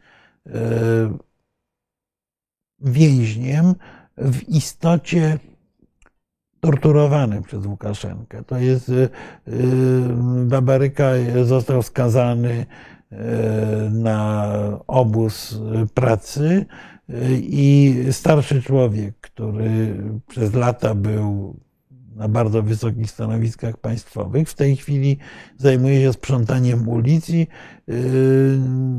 strażnicy mu nie pozwalają nawet na, na pewien czas ogrzać się po, po, po, pomimo mrozu. No jest, jest to forma tortur, tak samo jak to, co dzieje się z najbliższą współpracowniczką Babaryki, czyli Marią Kalesnikową, która, którą ledwie odratowano ostatnio Z, z, po, po perforacji wrzodu żołądka. E, więc, może więc tutaj, tutaj trudno mówić już o starych podziałach. Myślę, że myślę, że tu, o ile władze Ukrainy obawiają się, że nawet Swietlana Tichanowska jest za bardzo prorosyjska, o tyle mam wrażenie, że już całe środowisko względnie demokratycznej opozycji w Białorusi jest mniej lub bardziej przekonane, że należy się odciąć od Rosji. No i ta trzecia opcja to jest właśnie to, że na Białorusi pojawi się okno możliwości przeprowadzenia demokratycznych wyborów i przesunięcia Białorusi na, do, do, do, do sfery oddziaływania Zachodu. No, co by było scenariuszem z polskiego punktu widzenia idealnym, ale powtórzę jeszcze raz, politycznie ten, to marzenie o odepchnięciu Rosji od, od Europy, jest uzależnione militarnie od zwycięstwa Ukrainy, a politycznie w dużej mierze od tego, jak ułoży się przyszłość, przyszłość Białorusi. Jest to szalenie trudne. Tutaj mowa o tym, o tym aparacie terroru, ale, ale jest możliwe. Pamiętajmy, że Pamiętajmy, że w bardzo wielu krajach postsowieckich w roku tysiąc dziewięćset dziewięćdziesiątym pierwszym przejmowali władzę dawni partyjniacy, którzy ewoluowali w kierunku jednak zwolenników niepodległości i zwolenników modelu demokratycznego, więc, więc nawet ludzie, którzy umiarkowanie byli uzależnieni od Łukaszenki, prawdopodobnie, prawdopodobnie w tym kierunku podążą. Pan Marcin zadał pytanie o pułk Kalinowskiego. A no właśnie, bo o, o Białoruś będą grali różni gracze i y, Ukraina y, myśli o opcji takiej, żeby na bazie pułku Kalinowskiego stworzyć proukraińską Białoruś z kolei. Co jest trudne, ale być, jest, jest to jedna z opcji, jest to jedna z opcji demokratycznych na Białorusi. W każdym razie zagrożenie numer jeden to jest Anschluss i tutaj powinniśmy, tutaj powinniśmy mieć jasne wsparcie całego Zachodu, szczególnie Stanów Zjednoczonych, żeby takiemu Anschlussowi się przeciwstawić. I żeby nie dopuścić do kontynuacji dyktatury pod inną, pod inną flagą, bo paradoksalnie Łukaszenka jaki jest, taki jest, ale jest nieprawdopodobnie sprawnym politykiem, który wije się tak, żeby zachować pewne pole samodzielności. I, i, im bardziej Białoruś jest samodzielna, tym lepiej, bo tak jak powtarzam, z punktu widzenia wojskowego Białoruś jest, bezpieczeństwa w ogóle Białoruś jest ważniejsza w jakimś sensie od Ukrainy. Słuchaj, chciałbym cię namówić, żeby teraz skomentować ten zwrot, jeśli chodzi no to o... To jest zwrot. Element tej większej całości, bo, bo rzeczywiście to, ma... to, to jest zwrot z jednej strony. Jest decyz... Ewidentnie jest to decyzja Stanów Zjednoczonych, bo decyzja o dozbrojeniu ale... Ukrainy, o dostarczeniu no, francuskich ale... lekkich czołgów, nie... marderów niemieckich... Wiesz co o tym mówi w Polsce, prawda, że to Jarosław Kaczyński spowodował... E, no, bo rozumiem, że dzwonił ze szpitala do... Bidena, pogadali po angielsku i mu wytłumaczył. Więc to, to rzeczywiście nie jest wykluczone, ale tak. Jakoś mało prawdopodobnie. Natomiast, natomiast ewidentnie te decyzje zapadły po trzech wydarzeniach. Po wizycie Wołodymyra Zełenskiego w Waszyngtonie, wizycie niezwykle ważnej, bo Zełenski nie przyjechał do Bidena tak naprawdę, on przyjechał do narodu amerykańskiego i on komunikując się z kongresem, występując publicznie, jak się wydaje, uzyskał na tyle pozytywny odzew społeczny, że prezydent i rząd Stanów Zjednoczonych doszły do wniosku, że mają mandat społeczny na większe zaangażowanie w sprawy ukraińskie. Raz. Dwa, druga wizyta to jest wizyta Emmanuela Macrona w Waszyngtonie. Pamiętajmy, że Francja... Tutaj ona, te elementy ukraińskie w czasie tej wizyty były niezauważone, bo i prasa, i wszyscy je skupili na elementach gospodarczych, prawda? I te... W polityce jest tak, że to co jest, to, co jest przemilczane, jest zazwyczaj najważniejsze. To jest oczywiste. Zwracamy no. Państwa uwagę na to, co za chwilę powie pan Jerzy Nowakowski. Natomiast y, y, pamiętajmy o tym, że Francja obok Stanów Zjednoczonych i w jakimś sensie Turcji to są jedyne kraje NATO, które mają y, możliwość rozgrywania również interesów pozanatowskich. To są kraje, które są najbardziej obrotowe i przekonanie Francji do tego, żeby weszła w głębszą współpracę przeciwko Rosji, wydaje się być, wydaje się być rzeczywiście sporym sukcesem Amerykanów, ale był to, była to, była to rozmowa o tym, żeby Francja zachowała pozycję,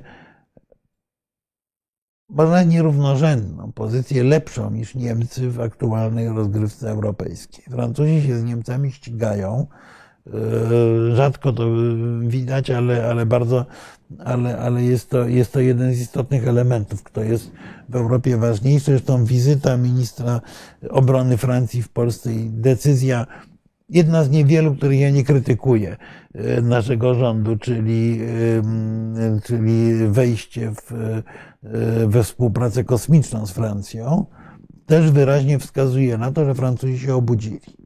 Obudzili się, podejmując decyzję o znacznym wzmocnieniu wsparcia militarnego Ukrainy, no a z kolei ostatnia z tych trzech ważnych rozmów to jest rozmowa telefoniczna Bidena z Scholzem, gdzie Biden został zapytany potem przez dziennikarzy, o czym rozmawiali, i odpowiedział, że o wszystkim. Mhm, tak. Ale oczywiście to była też bardzo jasna rozmowa o tym, że Stany Zjednoczone oczekują od Niemiec większego zaangażowania we wsparcie, we, we, we wsparcie Ukrainy, i też padły tutaj daleko idące deklaracje, a prawdopodobnie pod stołem uzgodniono jeszcze więcej. Dla, dlaczego tak sądzę? Dlatego, że Niemcy przestali już mówić, że kwestia leopardów dla Ukrainy nie leży na stole, wręcz przeciwnie. Niemcy podjęli kluczową decyzję tak naprawdę, której myśmy nie zauważyli, że zaczynają wydawać te sto miliardów, które postanowili przeznaczyć na zbrojenia. I na co je zaczynają wydawać? Na kupienie samolotów F trzydzieści pięć w Stanach Zjednoczonych, prawda? F trzydzieści pięć, które, co zresztą przypomniał Heusgen w tym, w tym wywiadzie dla Welta, F trzydzieści pięć, które mają posłużyć Niemcom w programie nuclear sharing, czyli współuczestniczenia w obronie nuklearnej Europy. To jest, to, to, to jest kolejny element tej układanki, czyli Niemcy i Francja po pierwsze uzyskały ze Stanów Zjednoczonych najprawdopodobniej, bo nie mamy na to papierów, mamy sygnały, otrzymały najprawdopodobniej gwarancję realnego udziału w procesie odbudowy Ukrainy po wojnie, a po drugie otrzymały jasny przekaz, że jest wola polityczna w Stanach Zjednoczonych wspierania Ukrainy aż do zwycięstwa, nie do nieprzegrania wojny, tylko właśnie do zwycięstwa. Bo cały czas była ta obawa, że Amerykanom tak naprawdę chodzi o to, żeby Rosjanie się wykrwawili, wymęczyli i żeby przestali być czynnikiem istotnym na wschodzie. Tu zresztą może, może pojawić się problem właśnie z Waszyngtonem, ponieważ o ile Europa jest bez wątpienia zainteresowana, powinna być zainteresowana wypchnięciem Rosji ze świata europejskiego, to w wypadku Amerykanów ma to ten plus, że nie muszą się w Europie angażować, i ten minus, że nie będą dla Europy aż tak potrzebni. Więc z punktu widzenia amerykańskiego to jest, to, to, to jest mniej oczywiste niż z punktu widzenia europejskiego, i tutaj też powinniśmy zaangażować możliwie duże środki na to, żeby tę opowieść o wyjściu Rosji z Europy odpowiednio w Stanach Zjednoczonych opowiedzieć i sprzedać. Żyjemy w czasach, w których narracje są niesłychanie ważne. Otóż ta narracja o Europie bez Rosji naprawdę powinna być, powinna być przez nas w bardzo umiejętny sposób suflowany, ale umiejętny właśnie, nie taki łopatą, tylko, tylko w sposób delikatny. Jeżeli mówimy jeszcze o tych dostawach sprzętu dla Ukrainy, to prawdopodobnie to prawdopodobnie Ukraińcy otrzymali obietnicę dozbrojenia Abramsami. Przyspieszona dostawa czołgów Abrams do Polski oznacza i to, że będą one będą prawdopodobnie służyły także do szkolenia żołnierzy ukraińskich. Ukraina już jasno powiedziała, że ona jest niesłychanie wdzięczna za dwie baterie patriotów, ale potrzebuje co najmniej dwudziestu. To jest też czynnik niebywale istotny, a pamiętajmy, że w, w tym momencie zaczynamy pomału wchodzić w rozgrywkę konkurencyjną z Ukrainą. Dlatego, że my też potrzebujemy tych patriotów, a y, możliwości produkcyjne Lockheeda są jakie są. Tak. Y, więc y, więc to, to, to, to też musimy, musimy mieć świadomość, że y, ceną za wsparcie Ukrainy jest w istocie znaczące rozbrojenie dużej części Europy. A czy to więcej broni na Ukrainie, czy to nie oznacza eskalacji wojny? Bo takie tu padały pytania od państwa, więc... No tylko, że ta eskalacja Jakby i tak miała być eskalacja ze strony Rosji, to już by była, prawda? Jest, to... Znaczy Rosjanom pozostaje jeden argument, czyli broń atomowa. No właśnie. I ja nie wykluczam, że oni będą chcieli tej broni atomowej użyć, tylko to jest... Są dwa pytania. Pytanie pierwsze, które postawił Aleksander Motyl w tym swoim tekście w Tekst jest Foreign Policy. Foreign Policy. Chyba jest dostępny bez, bez e, ogólnie. Bo... Chyba tak, chyba bez, bez, bez firewalla. E, otóż e, Motyl stwierdził, że prawdopodobnie, e, jeżeli Putin by się zdecydował na użycie broni atomowej, to może się zetknąć z buntem swojego własnego otoczenia, które zablokuje e, możliwość wystrzelenia tych ładunków atomowych. Bo rzeczywiście tutaj postawa całego świata jest absolutnie jednoznaczna. Nie. Yy, użycie broni atomowej jest wbrew interesom chińskim, jest wbrew interesom Indii, jest wbrew interesom yy, Europy i tak dalej. Wobec tego użycie broni atomowej to właściwie załatwiłoby nam tę, tę kwestię, o której mówimy, czyli eliminację Rosji z Europy, ale, ale cena tu by mogła być bardzo wysoka. Paradoksalnie, paradoksalnie z polskiego punktu widzenia użycie broni atomowej przez Rosjan miałoby pewien plus, ponieważ to, że Rosjanie dostają łupnia od Ukraińców, powoduje, że ten czynnik spajający Zachód, jakim jest obawa przed agresją rosyjską, osłabł. W debacie wewnętrznej w Niemczech na przykład dość często słyszymy, że no tutaj ta rosyjska armia to był papierowy tygrys, nie ma co się tutaj zbroić, bo, tak, bo, bo zagrożenia nie no ma. No nie, tak. Może tak być, to jest.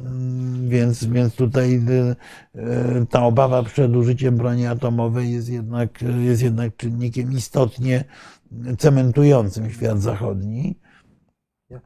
Przepraszam, że ci jeszcze raz przerwę. Jestem taki niegrzeczny, bo nawet tutaj... Tak, bardzo dobrze. dobrze. Ale chciałem cię zapytać jeszcze o czynnik chiński, no bo Chinom zależy na Rosji, prawda? Chin, Chinom Rosja Chinom jest nie. potrzebna. Chinom... Rosja jest potrzebna no, z różnych względów. E, Rosja prawda? jest przydatna. przydatna znaczy Chinom ale, Rosja jest potrzebna. Ale mówiliśmy tutaj o tym całym regionie, prawda, e, Syberii i tak dalej. Przecież ale... oni, Chińczycy tam chcą mieć... spokój, tak? I Rosja ten spokój. No tak.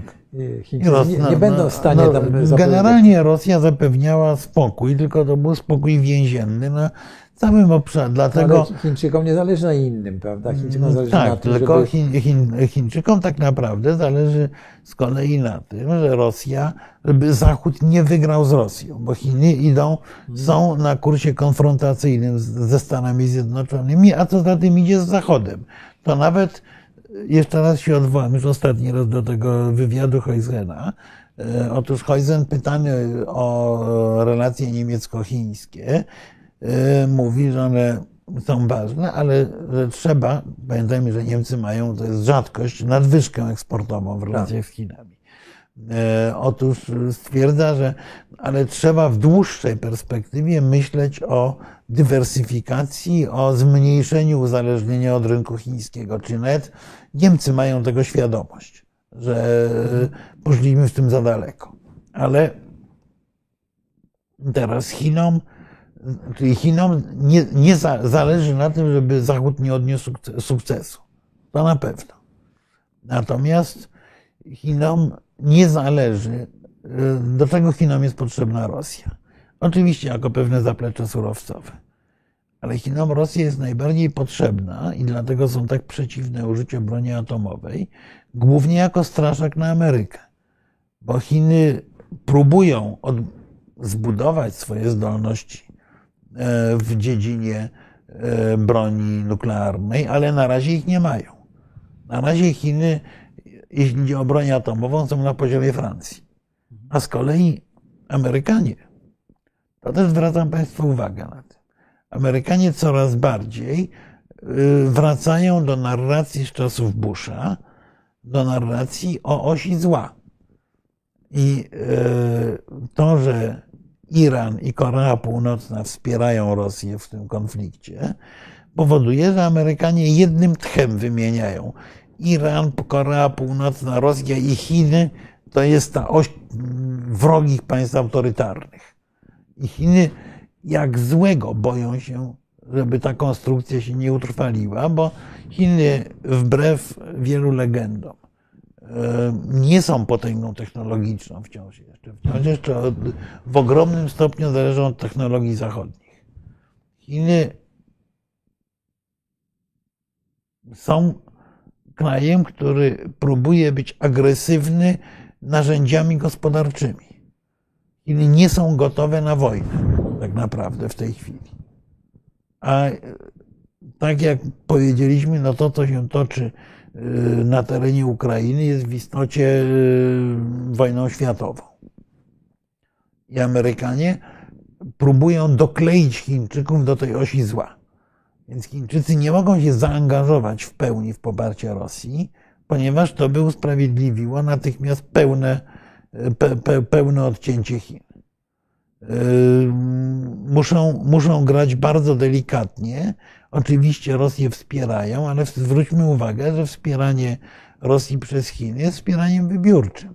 Chiny nie łamią wprost embarga nałożonego na Rosję. Chiny nie wysyłają do Rosji ani amunicji, ani broni. Chiny wzywają nieustannie do pokoju. Jednocześnie wyrażając zrozumienie, że tak powiem, rosyjskich interesów, no bo jak Rosja napada na Ukrainę, no jeżeli by to było zaakceptowane przez świat, to, to napaść na Tajwan też by się udało zalegalizować. Tak, więc tu, tutaj Chińczycy, Chińczycy próbują grać. Poza tym Chińczycy oczywiście wyciągają wszelkie możliwe zyski z tej wojny. Czyli po pierwsze, zwiększają sobie swoje wpływy na obszarze Azji Środkowej. Mało kto zwrócił uwagę, że Rosjanie w listopadzie wycofali swoje weto, nie, nawet wcześniej, chyba we wrześniu, wycofali swoje weto wobec tak zwanego projektu C K U. Co to jest C K U? To jest projekt budowy kolei łączącej Chiny z Uzbekistanem. Z Taszkentem, ale jak do Taszkentu ta kolej dojedzie, to już potem jedzie dalej przez całą Azję Środkową. Bo, bo barierą tak naprawdę jest Kirgistan, który jest bardzo górzystym krajem i ta linia kolejowa przez, przez Kirgistan właśnie, której, której nie ma, no to wymaga budowy tam dziewięćdziesięciu tuneli, iluś, iluś mostów, idzie przez dwie przełęcze położone powyżej trzech tysięcy metrów nad poziomem morza. Jest trudne inżynieryjnie. A Rosja cały czas blokowała tę budowę, żeby komunikacja kolejowa z Chin odbywała się przez Rosję. Więc tu Chińczycy uzyskali w tej chwili zgodę na budowę tego, tego korytarza C K U, a C K U ma jeszcze jedną zaletę z punktu widzenia chińskiego. Otwiera kolejny kolejną linię importu ropy naftowej, bo pamiętajmy, że Chińczycy mają mądrą zasadę nieuzależniania się od żadnego z, od żadnego z graczy. Wobec tego Chiny mają umowy z Arabią Saudyjską, kupują ropę w Iranie, oczywiście kupują ropę w Rosji, kupują gaz w Turkmenistanie i tak dalej. Starają się dywersyfikować, starają się dywersyfikować dostawy, dostawy uzbrojenia, do, do, dostawy surowców energetycznych. I Rosja nigdy nie będzie odgrywała wobec Chin takiej roli, jak odgrywa wobec Niemiec, żeby była monopolistą. Oczywiście, oczywiście jest to dla Chin dobry interes, bo Rosjanie znowu sprzedają im to wszystko poniżej, poniżej cen, cen rynkowych. Więc mamy, mamy tutaj sytuację dosyć, dosyć klarowną. Chinom Rosja jest potrzebna. Chiny rabunkowo na przykład wykupują drewno w Rosji. Chiny starają się budować swoje wpływy na terenie Federacji Rosyjskiej, natomiast współpraca chińsko-rosyjska ma swoje granice, chyba że nastąpi pełna eskalacja konfliktu, co, co nie jest niemożliwe i dojdzie do, do, do starcia chińsko-amerykańskiego wokół Tajwanu. Bo Chińczycy zdają sobie sprawę, że o ile do tej pory czas grał na ich korzyść, to tym razem sytuacja się zmieniła. Zmieniła się, bo zaczęła się zbroić Japonia. Zmieniła się dlatego, że bardzo wyraźnie front antychiński przyjęła Australia i zmienia się dlatego, że Amerykanie bardzo dużo inwestują w pozyskanie współpracy Indii. Rok dwa tysiące dwudziesty trzeci to może być w ogóle rok Indii. Myśmy się tu kiedyś spierali z profesorem Jelonkiem na temat tego, jak, czy Indie mogą być rywalem Chin. Więc prognozy gospodarcze na rok dwa tysiące dwudziesty trzeci wskazują, że Indie będą światowym liderem rozwoju gospodarczego na poziomie... Rozwoju, to nie znaczy, że jeszcze będą na poziomie... Nie, nie, nie, no na poziomie Chin jeszcze nie będą, ale, ale, ale, ale tempo rozwoju będą mieli wyższe niż Chińczycy po raz pierwszy. Również w przyszłym roku, znaczy w tym roku, nastąpi znacząca zmiana. Indie formalnie wyprzedzą Chiny, jeśli idzie o liczbę ludności. Staną się najludniejszym krajem świata. Ale jak mówisz o Chinach i Australii, to nastąpiło znamienne i to może świadczy o tym właśnie, że Chiny troszkę zmieniają politykę, że nastąpiło rozluźnienie tych sankcji chińskich, że już wołowinę Australia tak. może eksportować, wina i tak dalej. Ale wróćmy do naszych pytań, słuchaj, bo tak, pan bo Paweł to... Czapski pyta, że skoro jest, jest to rok... Jaką który... politykę powinno realizować tak. państwo polskie, żeby te szanse wykorzystać? Mamy dużo pytań, które chcemy skomentować. Więc... E, tak, no a to pan, muszę powiedzieć, że pan Paweł postawił pytanie, które właściwie wymaga oddzielnej, oddzielnej debaty. Mhm. I być może, jeżeli byś się zgodził, to byśmy spróbowali w przyszłym tygodniu porozmawiać właśnie o, o tym, jaka powinna być polska polityka, bo to wymaga bardzo wiele elementów. Rzeczywiście działa inwestycje infrastrukturalne, na przykład inwestycje w infrastrukturę komunikacyjną z Ukrainą.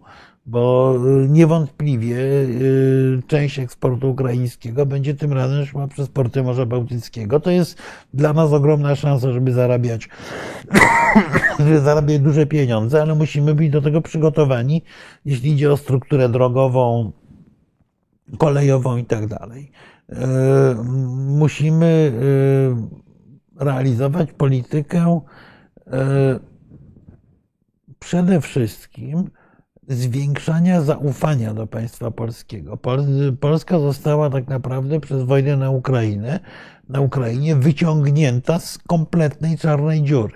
Bo myśmy byli krajem skonfliktowanym ze wszystkimi, ze względu na nasze położenie geograficzne i ze względu na nasze zaangażowanie po stronie ukraińskiej i koniec końców, chyba najbardziej, ze względu na coś, co było niespodzianką dla ogromnej części świata, czyli za fantastyczne zaangażowanie obywateli polskich w pomoc dla uchodźców ukraińskich. To wszędzie, gdziekolwiek tak. na świecie się o tym mówi, to te miliony Ukraińców, które przyjechały w Polsce, do Polski, zostały jakoś tam zaopiekowane, głównie wysiłkiem obywatelskim, to, to, to, to zmieniło wizerunek Polski. Myśmy byli od wielu lat postrzegani jako ciemna, ksenofobiczna zbiorowość, która nienawidzi jakichkolwiek uchodźców i tak dalej, i nagle okazuje się, że, że, że ta Polska się otworzyła, że ta Polska jest tym korytarzem komunikacji z Ukrainą, że ta Polska wspiera efektywnie niepodległość ukraińską. To, to wszystko nas wydobyło z czarnej dziury i teraz polityka polska musi być polityką budowy zaufania. I jednocześnie musi być polityką, która będzie w dużej mierze nakierowana na wzmacnianie solidarności europejskiej. Bo mówię, znowu, przyjmuję założenie, że Ukraina ten konflikt wygrywa. To jest pytanie, w jakim stopniu i w jakim czasie, ale przyjmuję założenie, że Ukraina ten konflikt wygrywa. Jeżeli tak, to setki miliardów będą musiały popłynąć na Ukrainę na odbudowę. I po drugie, jeżeli mamy zrealizować to marzenie o pozbyciu się tego rosyjskiego niebezpieczeństwa z Europy, to również musimy zbudować polityczny holownik, który wciągnie Ukrainę do Unii Europejskiej i do NATO. W wypadku NATO oczywiście głównie to muszą być decyzje Stanów Zjednoczonych. W wypadku Unii Europejskiej nie wyobrażam sobie innego efektywnego holownika niż Trójkąt Weimarski. Czyli jest to konieczność rozsądnego dialogu z Francuzami i z Niemcami na temat przyszłości Europy. Tutaj oczywiście padło, padł gdzieś na początku zarzut, że tutaj, prawda, opcja niemiecka jesteśmy, ale... Masoni też. Masoni też, ale, ale tak naprawdę my musimy zbudować kanały komunikacji, żeby przekonywać tych partnerów, ponieważ bez przekonania ich nie, nie zadziała mechanizm europejskiej solidarności. Są ogromne opory, ogromne opory przed przyjęciem Ukrainy do Unii Europejskiej, a z drugiej strony przyjęcie Ukrainy do Unii Europejskiej jest warunkiem sine qua non odepchnięcia Rosji. Czyli musimy włożyć ogromny wysiłek w to, żeby musimy dotrzeć do elit politycznych, do elit opiniotwórczych głównych krajów europejskich, mówiąc o szansie, jaka powstała na wschodzie właśnie, a nie o, tylko o zagrożeniu. Więc... Na pewno nie zrobimy tego w formule konfrontacyjnej, takiej jak, jak, jak do tej pory to, jak do tej pory to robiliśmy. Bo ja muszę powiedzieć, że w pewnej chwili to ja sobie tak pomyślałem, że, że jednocząca się Europa jest w tej chwili w... Ha, jakby to określić. W czasie swojej wojny secesyjnej i że tym secesyjnym, secesyjnym południem to są Polska i Węgry przede wszystkim, czyli kraje, które nie akceptują pewnego e, politycznego i prawnego modelu Europy. To jest znowu na, na, na dużo dłuższą dyskusję, ale, ale jeżeli chcemy, żeby, jeżeli chcemy wyegzekwować europejską solidarność, to to musimy być krajem, który rozmawia tym samym językiem. To nie jest tak, że mamy się zgadzać na wszystko, czy, czy, czy przyjmować cudzy dyskurs, ale musimy mówić tym samym językiem, co pozostali partnerzy w Unii. Tym samym językiem wartości, celów i tak dalej. Odpowiedzieliśmy panu Pawłowi na to pytanie. Nie, w ogóle pytanie. nie odpowiedzieliśmy na to pytanie, ale jakby tak, ale, zasygnalizowaliśmy nie, no, ale problemy. Trzeba budować naszą zdolność koalicyjną, budować ten lokomotywę wciągania Ukrainy do Europy. Tak, musimy tak. zbudować od nowa właściwie znaczy od, politykę białoruską. Bo... Politykę białoruską, ale przede wszystkim w takim razie musimy w ogóle odbudować naszą politykę zagraniczną. Tak, no to, tak no, musimy. No, i, po, podstawą no. jest kwestia wiarygodności i zaufania. Słuchaj, to przejrzymy jeszcze pytania od tak początku jest. czy od końca? Bo, e, by, by, by. Chyba od początku wypada. No to dobrze, bo to, ale tam to jedziemy na początek, ja będę przewijał. I co mamy tutaj? Amerykanie popierają Polskę i dolary są gotowe do druku dla Polski. Wielu Amerykanów myśli serdecznie no, to o Polsce. Człowiek Xboxa, który jest tak. republikaninem mieszkającym w Stanach Zjednoczonych.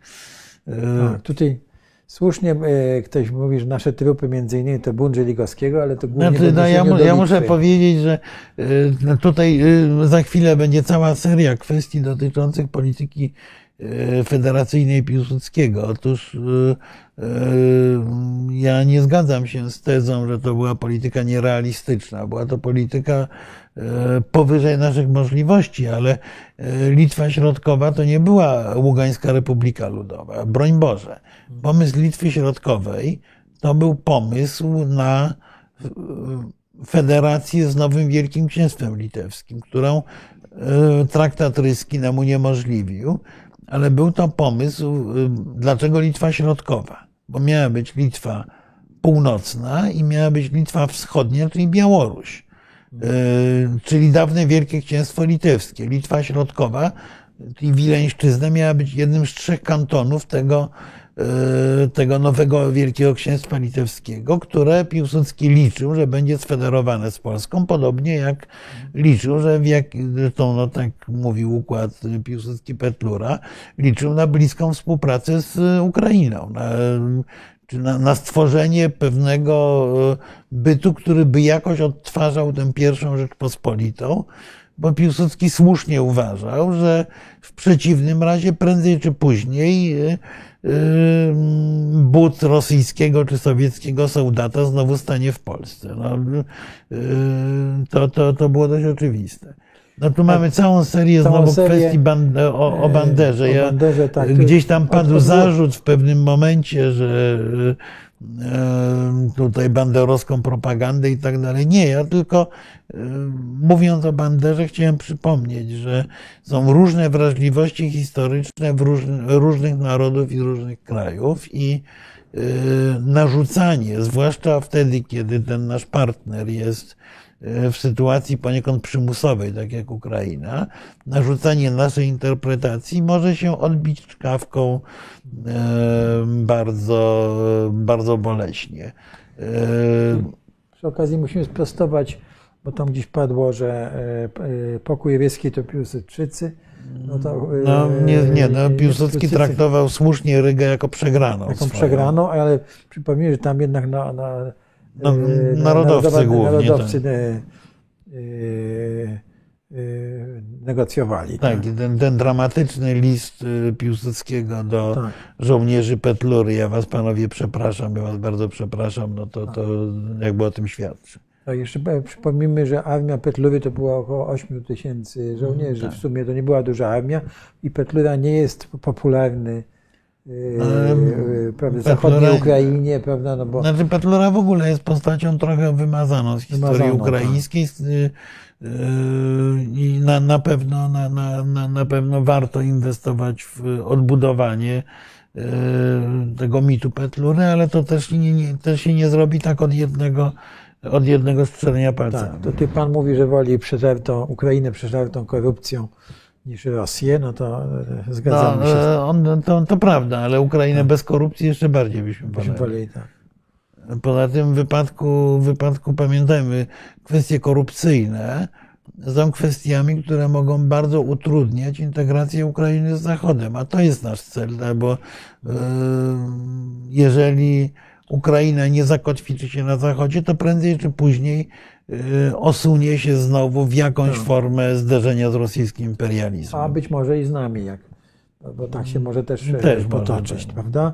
Tutaj zarzut, to chyba do mnie był zarzut. Zaczął Pan mówić pół godziny temu, to już dawno było, na początku naszego spotkania, o Dagestanie oraz Czeczeniu, ale przerwano Panu i już Pan nie skończył. Co chciałeś Nie, powiedzieć? to ja mówiłem, nie, to, nie no, mówiłem o Dagestanie i Czeczeniu jako tych, tych elementach Federacji Rosyjskiej, które mają realne narzędzia do oderwania, oderwania się od Rosji. No, Czeczeni próbowali, prawda? Czeczeni, Dagestańczycy też próbowali. No, w każdym razie północny Kaukaz niewątpliwie jest taką bombą z opóźnionym zasłonem, które, która tyka, która tyka w Rosji, przy czym północny Kaukaz jest niewielki, acz strategicznie położony. I Pan mówi, pisze, że nie, w czasach Rzeczpospolitej Obojga Narodów ludzie z Europy przyjeżdżali do Polski studiować. No, no, ja bym nie powiedział, że przyjeżdżali studiować do Polski, raczej Polacy jeździli jednak na zachód studiować. Tak, są te, proszę Akademia Państwa. Krakowska nie miała wielkiej renomy, aczkolwiek oczywiście studenci z zachodu byli. Tak, ale, Jagiellonowie... ale umówmy się, że w, w tym piętnastym wieku, w czasie tych sporów z zakonem krzyżackim, ta myśl Włodkowica. No, no tak, no, nie, no, nie, znaczy mieliśmy wybitnych intelektualistów, tak, oczywiście. No to, natomiast... On poszedł, wygłosił ten wykład o wojnie sprawiedliwej, tak, tak. wzywając się na tym, na Augustynie chyba, ale to, tym niemniej. No nie, to, no to zgoda, no to... oczywiście, natomiast no, sama czy, Akademia czy Krakowska nie była, nie, nie, nie, nie, nie była Proszę. postrzegana Proszę. jako wybitny uniwersytet, tutaj... nieporównywalnie słabszy niż włoskie, francuskie no, czy tutaj musimy czy odesłać Państwa do przeczytania życiorysu Jana Zamojskiego, prawda, wybitnego tak. w końcu. No, ale nie tylko, gdzie, no... gdzie on studiował, prawda, bo ale, nie, uczy... ale większość wielkich rodów szlacheckich wysyłała tak. y, swoich, y, swoich przedstawicieli, najstarszych tak. synów zazwyczaj tak, właśnie ale... w, na uniwersytety zachodnie, a Jagiellonowie na przynajmniej piętnastego szesnastego wieku byli najpotężniejszą dynastią Europy. Yy, tak. I zwracam Państwu uwagę, że tę szansę wtedy zmarnowali. Tak. Yy, że nie potrafili tej swojej potęgi, czy właściwie potężnej Europy Środkowej, bo, bo rzeczywiście w pewnej chwili rządzili od Węgier po, po Litwę, tą szeroką. Przegraliśmy te Węgry i przegraliśmy... Przegraliśmy Węgry, Czechy, tak. nie, nie, nie, Jagiellonowie nie potrafili utrzymać dynastycznej solidarności na tyle mocnej, żeby, żeby zbudować właśnie potęgę środkowoeuropejską. Przegrali starcie z Habsburgami, Proszę. przegrali starcie z Turkami, no i, i tyle, więc, yy, no, więc to, to, to, to jest taka ładna legenda, tak. yy, ale właśnie yy, to jest legenda yy, przegranego, no bo myśmy, myśmy wtedy po prostu przegrali szansę na mocarstwowość, rzeczywiście. Myśmy, my rozumieni jako Jagiellonowie, no bo trudno mówić o, o Polsce, ponieważ nowoczesnych narodów wtedy jeszcze nie było. Wracamy Państwa do historii pierwszego Kongresu Wiedeńskiego tysiąc pięćset piętnaście, prawda, jak polska dyplomacja nie bardzo była dobrze zorientowana, prawda, i tak. dała sobie wmówić różne rzeczy i zobowiązania, które nie mogły być zrealizowane. Tak. Polakom do nas, to już niby zostawmy Betlurę, dobrze, spróbujmy do Murzyna, no to nie, czy rozpad Rosji jest dla nas szansą, czy zagrożeniem? To mówiliśmy o tym. Znaczy, rozpad Rosji Zależy, może rozpad. być szansą, może i zagrożeniem, bo jeżeli ten rozpad Rosji by nastąpił w sposób niekontrolowany, I, i byłby po, na przykład rozpadem w ramach Wielkiej Smuty. Bo właśnie o tej Wielkiej Smucie wspominałem. Ta Wielka Smuta może przybrać wiele oblicz. Jednym z tych oblicz Wielkiej Smuty może być to, że Rosja że będzie obszarem rywalizacji kilku grup, w tej chwili pięć, sześć środowisk z oparciem o K G B czy o F S B w tej chwili i o struktury wojskowe istnieje w Rosji. Jeżeli ta, ten konflikt by przybrał formy zbrojne w jakimś sensie, to może być potworne zagrożenie, no bo ci wszyscy dżentelmeni mają dostęp do jakiegoś rodzaju tam broni, broni masowego rażenia. Wobec tego, i tego, tego boją się jak, jak złego Amerykanie, tego boją się państwa zachodnie, tego boją się Chińczycy, więc rozpad Rosji może być szansą, przy czym rozpad Rosji, jak mówię, według mnie jest możliwy w perspektywie dwóch, trzech dziesięcioleci. W tej chwili nie ma czynników rozpadowych za, za mocnych i może być szansą, może być zagrożeniem w zależności od tego, jak będzie przebiegał. I pan człowiek ich zła nam mówi, że Amerykanie już blokują mikroprocesory do Chin. A, ta wojna tak, trwa, nie jest jeszcze tak. wygrana. Tak, jeśli chodzi czym, o wojnę, o chipy, to... Tak, przy czym no, pamiętajmy, że chipy, że chipy to jest przede wszystkim jednak Tajwan i Amerykanie, mając świadomość zagrożenia Tajwanu i uzależnienia od chipów z Tajwanu, również z tego powodu przynoszą do siebie produkcję. Panie Nowakowski, co z tym traktatem polsko-ukraińskim? No, był u nas tutaj pan... Był Marek, Marek Budzisz, rozmawialiśmy. Mówił o tym, rozmawialiśmy. E, to jest... E, e, to jest znowu, no, to jest opowieść o czasie minionym. Jeżeli traktat z Ukrainą, to ten traktat z Ukrainą musi być zakorzeniony w Europie i w NATO. Tylko wtedy ma sens. Nie miejmy złudzeń. My jako pojedyncze państwo nie jesteśmy również atrakcyjni dla Ukrainy, bo niewiele, bo niewiele sami byśmy wnieśli. My jesteśmy atrakcyjni jako część świata zachodniego, ta, która bardzo mocno lobbuje na rzecz wsparcia Ukrainy. Natomiast Mikołaj drugi tak nie powiedział. Chyba kłamie. To chodziło o tym małym o tym ma, o tym o małą, małą wojnę. No, yy, muszę sprawdzić w źródłach, żeby się spierać. Yy. Być może to, ale mi się wydaje, że albo on, albo któryś jego z tych admirałów, czy... Yy, tak, no w, w każdym razie, to, tak powiem, jest, jest obecnie, jest to obecne w pewnym w pewnym stereotypowym opisie, no tak jak, ten, ten, tak jak to powiedzonko o tym, żeby żyć w ciekawych czasach, które tak. zdaje się oryginalnie jest brytyjskie, a wszędzie przytaczane jako chińskie. Tak. Ale, ale sp sprawdzę w źródłach i, i do tego wrócę. No i tu mamy znowu. Polacy zapomnieli o tym, że Zachód rozebrał Polskę pięć razy, a przede wszystkim o tym, że tylko Słowianie bez względu na to, co społecznie, materialnie byli eksterminowani. No, eksterminowani. Myślę, że to, to, to jest, że tak powiem, teza, teza rosyjska, która chwilowo być może nie jest warta nawet, nawet dyskusji i polemiki. Tak, no to i, i przewijamy dalej, dobrze. Alkohol oczywiście zmniejsza płodność też w Rosji. To prawda. To prawda.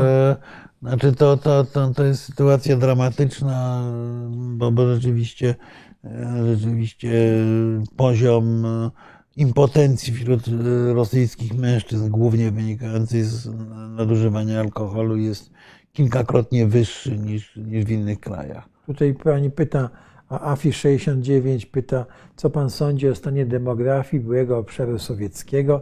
Co jest pana zdaniem najważniejszą przyczyną dla jej zapaści? I jakie są tego możliwe konsekwencje? Trochę no, ale to jest, tak, ale to, tak, jest, ale... To, to, to jest proces oczywiście. W byłym obszarze sowieckim to jest jeszcze proces dosyć mocno wzmacniany przez migrację, ale generalnie mamy, mamy sytuację, w której narody południa rozmnażają się, używając brzydkiego sformułowania, dużo szybciej, dużo bardziej niż północy.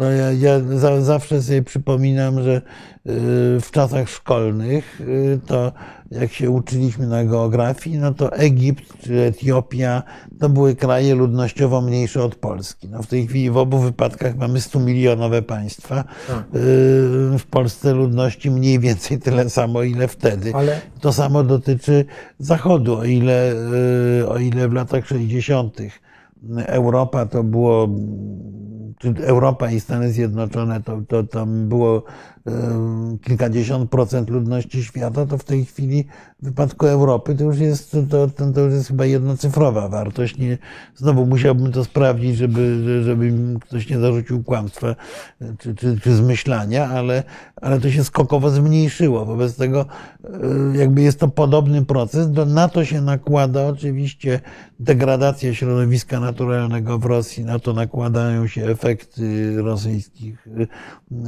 eksperymentów atomowych, na to nakłada się alkoholizm.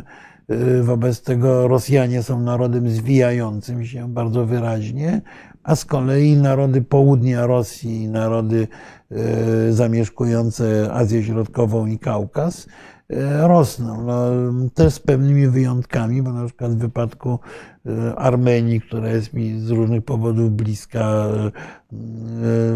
gigantyczna emigracja powoduje, że liczba ludności maleje. Ale w wypadku Gruzji te, też populacja zmalała w stosunku do tej sprzed rozpadu Związku Sowieckiego, ale, ale to są czynniki właśnie z kolei wynikające z ruchów migracyjnych i, i głębokiej zmiany sytuacji geopolitycznej tych krajów. Czyli powiem, że masonami jesteśmy. Tak? Proszę Państwa, jak tylko kończymy, to, nie, to, to zmieniamy chyba, tutaj wystrój. No tak, ale nie, to, to, to, to, to chyba, to chyba, to, to chyba był akurat, akurat żart. Ale... Tak. Wołyńska, a to w Józefskim, to na inne, że tak powiem, spotkanie, bo to jest ciekawy temat. Musimy do tego wrócić, żeby porozmawiać, no ale to w innym wymiarze, prawda? To nie troszkę na innym spotkaniu. Ukraińcy mają pretensje terytorialne wobec Białorusi. Owszem, nie, nie, to, to, to są niewielkie, ale, ale tam jakieś, mają, ale jakieś są. Tak. Mam nadzieję, że jakoś, to, jak, jakoś się wszystko dobrze ułoży, to, to jeśli no, my, my, tak, myśl, myśl, myślę, że nie jest to problem największy. Tak, tak jest o Wasilewskiego też na, na inny wykład i spotkanie, armia białoruska odda kraj bez wystrzały, znaki zapytego nie wiemy, prawda? No. Mm. No, ale, tam jest dużo Rosjan, prawda? I te wojska znaczy, są wymieszane. Armia, tak, ar, znaczy w wypadku armii białoruskiej to polecam y, y, takie studium Pawła Usowa na temat uzależnienia armii białoruskiej od Rosji. I y, y, to jest problem. Y, Pan Konrad Mleczko zapisuje to, panie Konradzie, i w przyszłym tygodniu tak.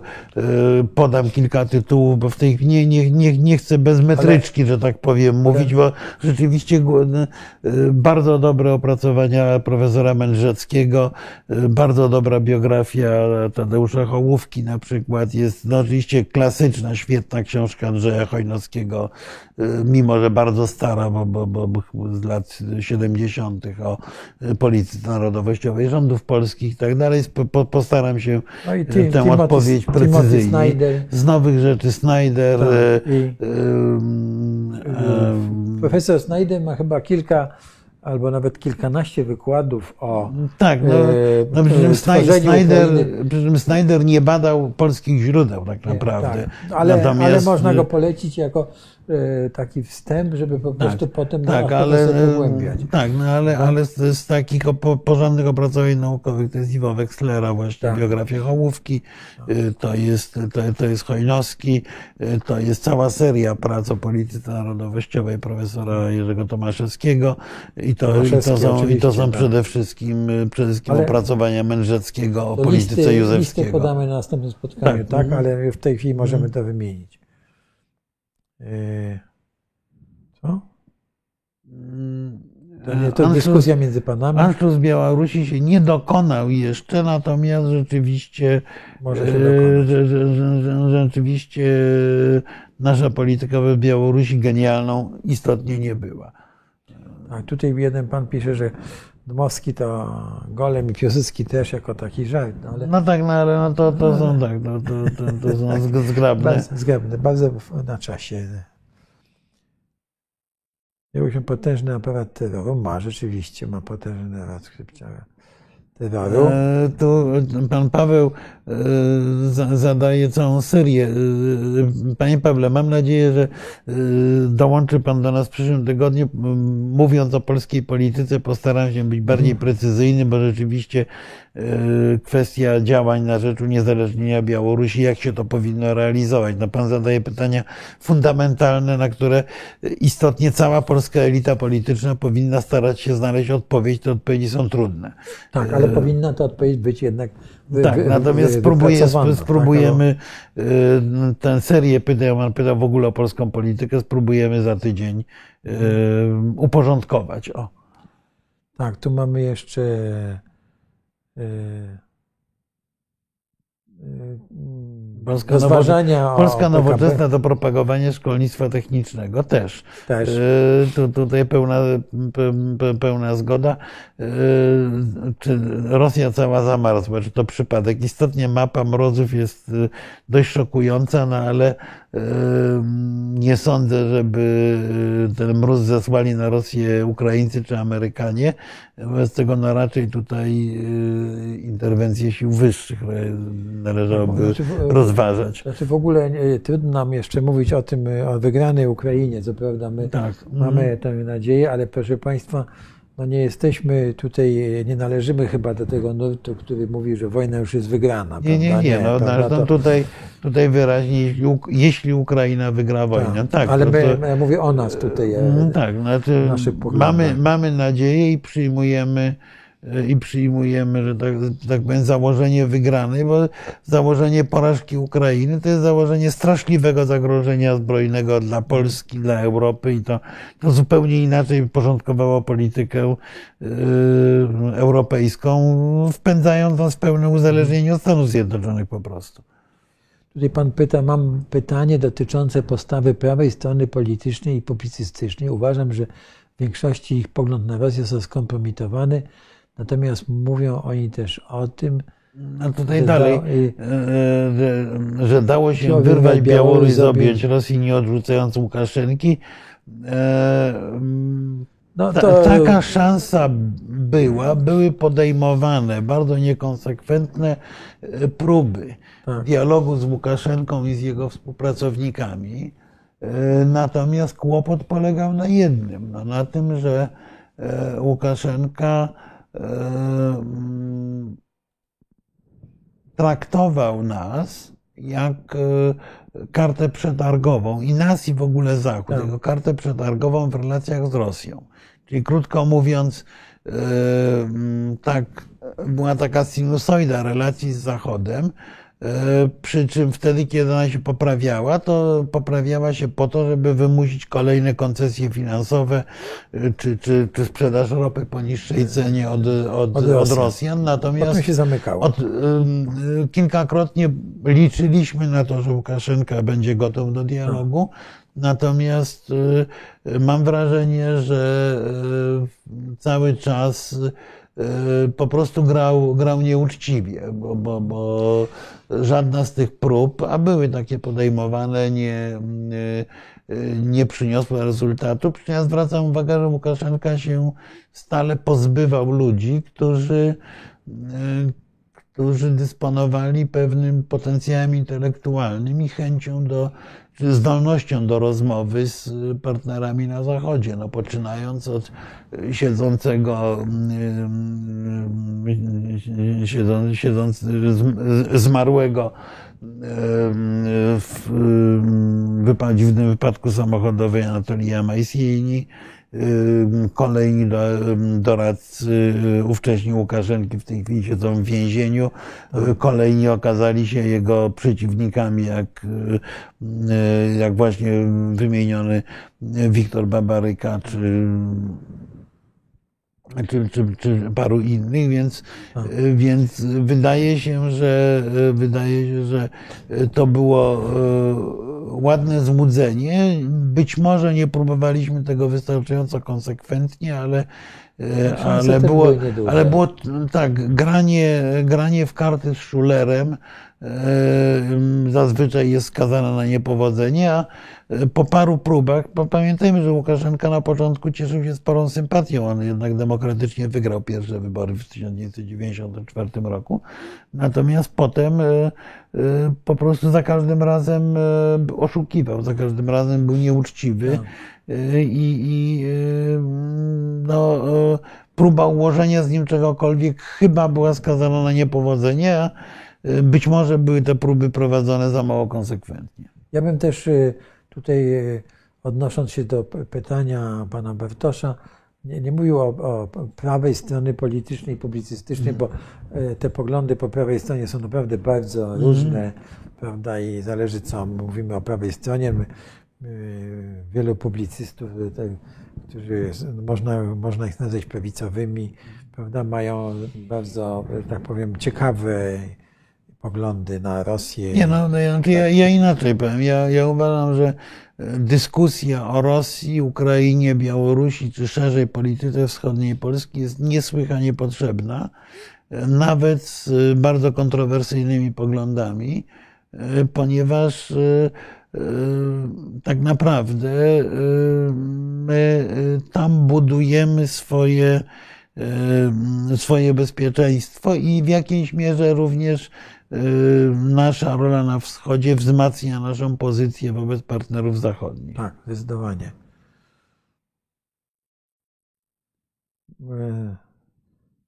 No, nie będziemy oceniać chyba tutaj, na razie przynajmniej.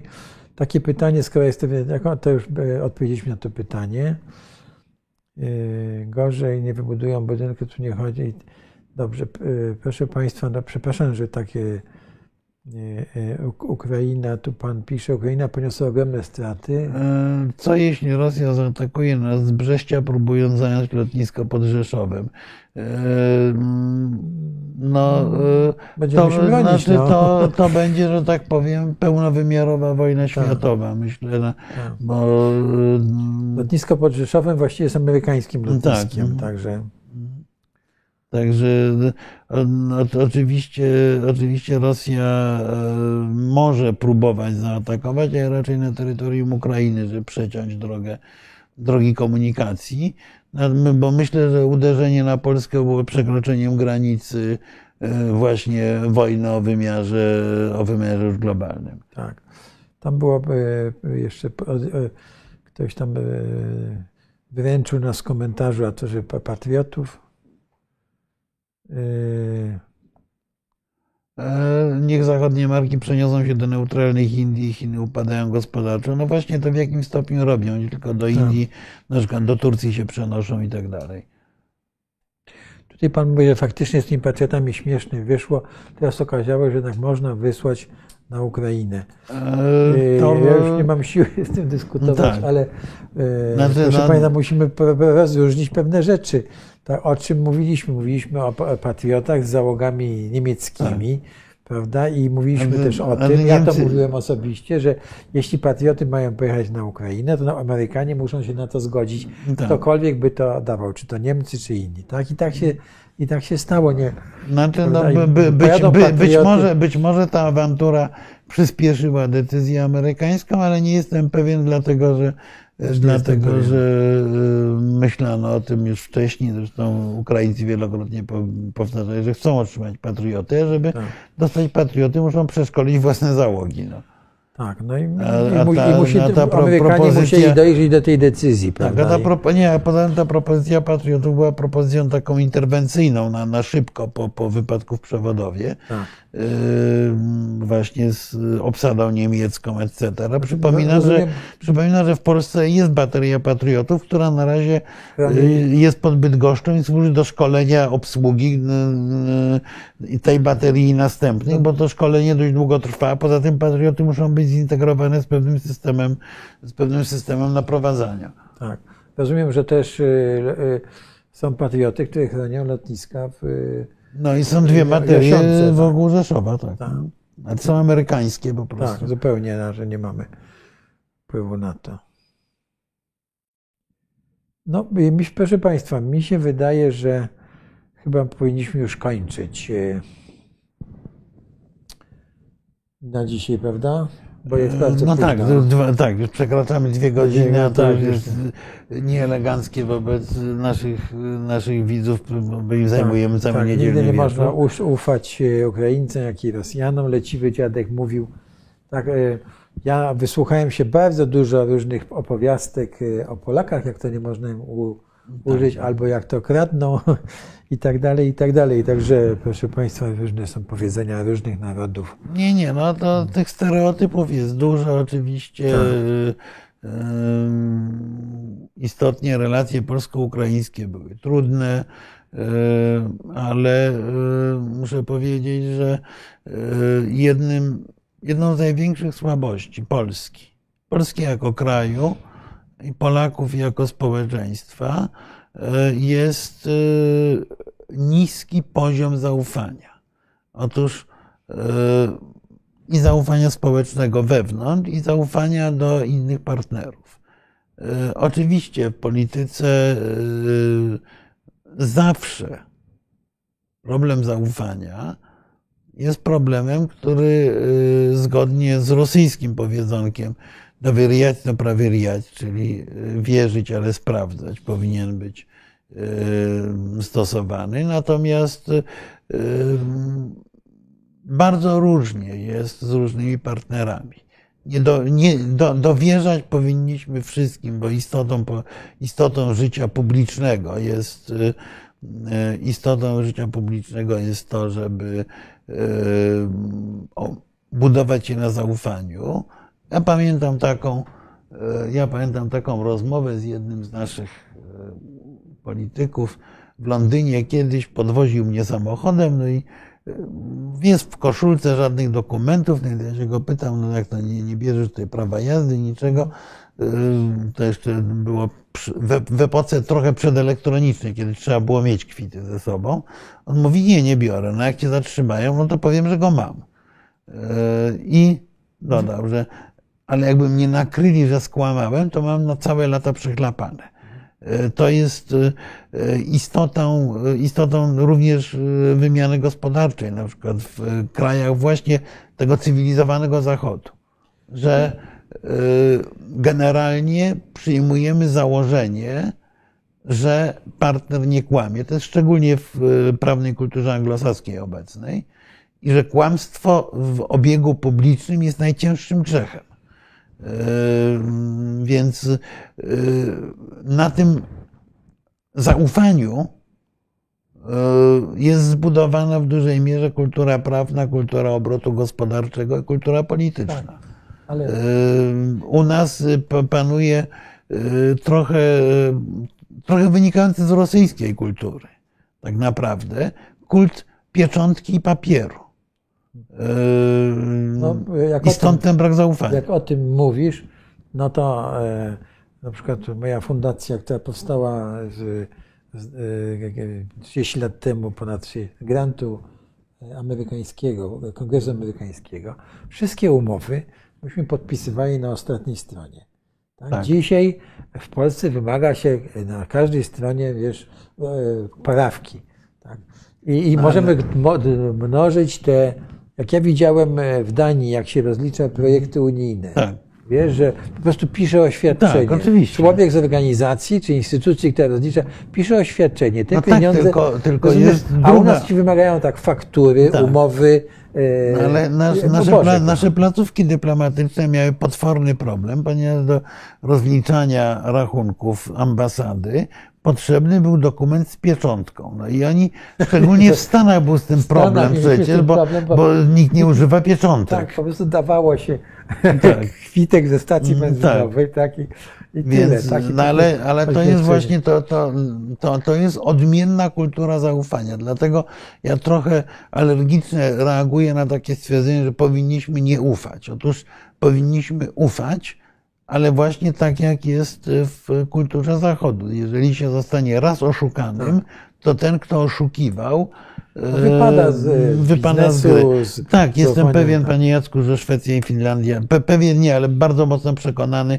że Szwecja i Finlandia wejdą do NATO. Jest, y, bardzo wyraźnie są zdeterminowani Amerykanie i myślę, że jest kwestia wzmocnienia nacisku na Turcję. Zresztą w tej chwili tylko parlamenty zostały dwa, tak? Parlament, przynajmniej węgierski, zadeklarował, że na pewno to uchwalił, to tak naprawdę tak. jest turecki, turecki. a y, Przypominam, że były doradca do spraw bezpieczeństwa Bolton niedawno oznajmił, że jeżeli Turcy będą dalej stawiali opór, to należy Turcję wykluczyć z NATO.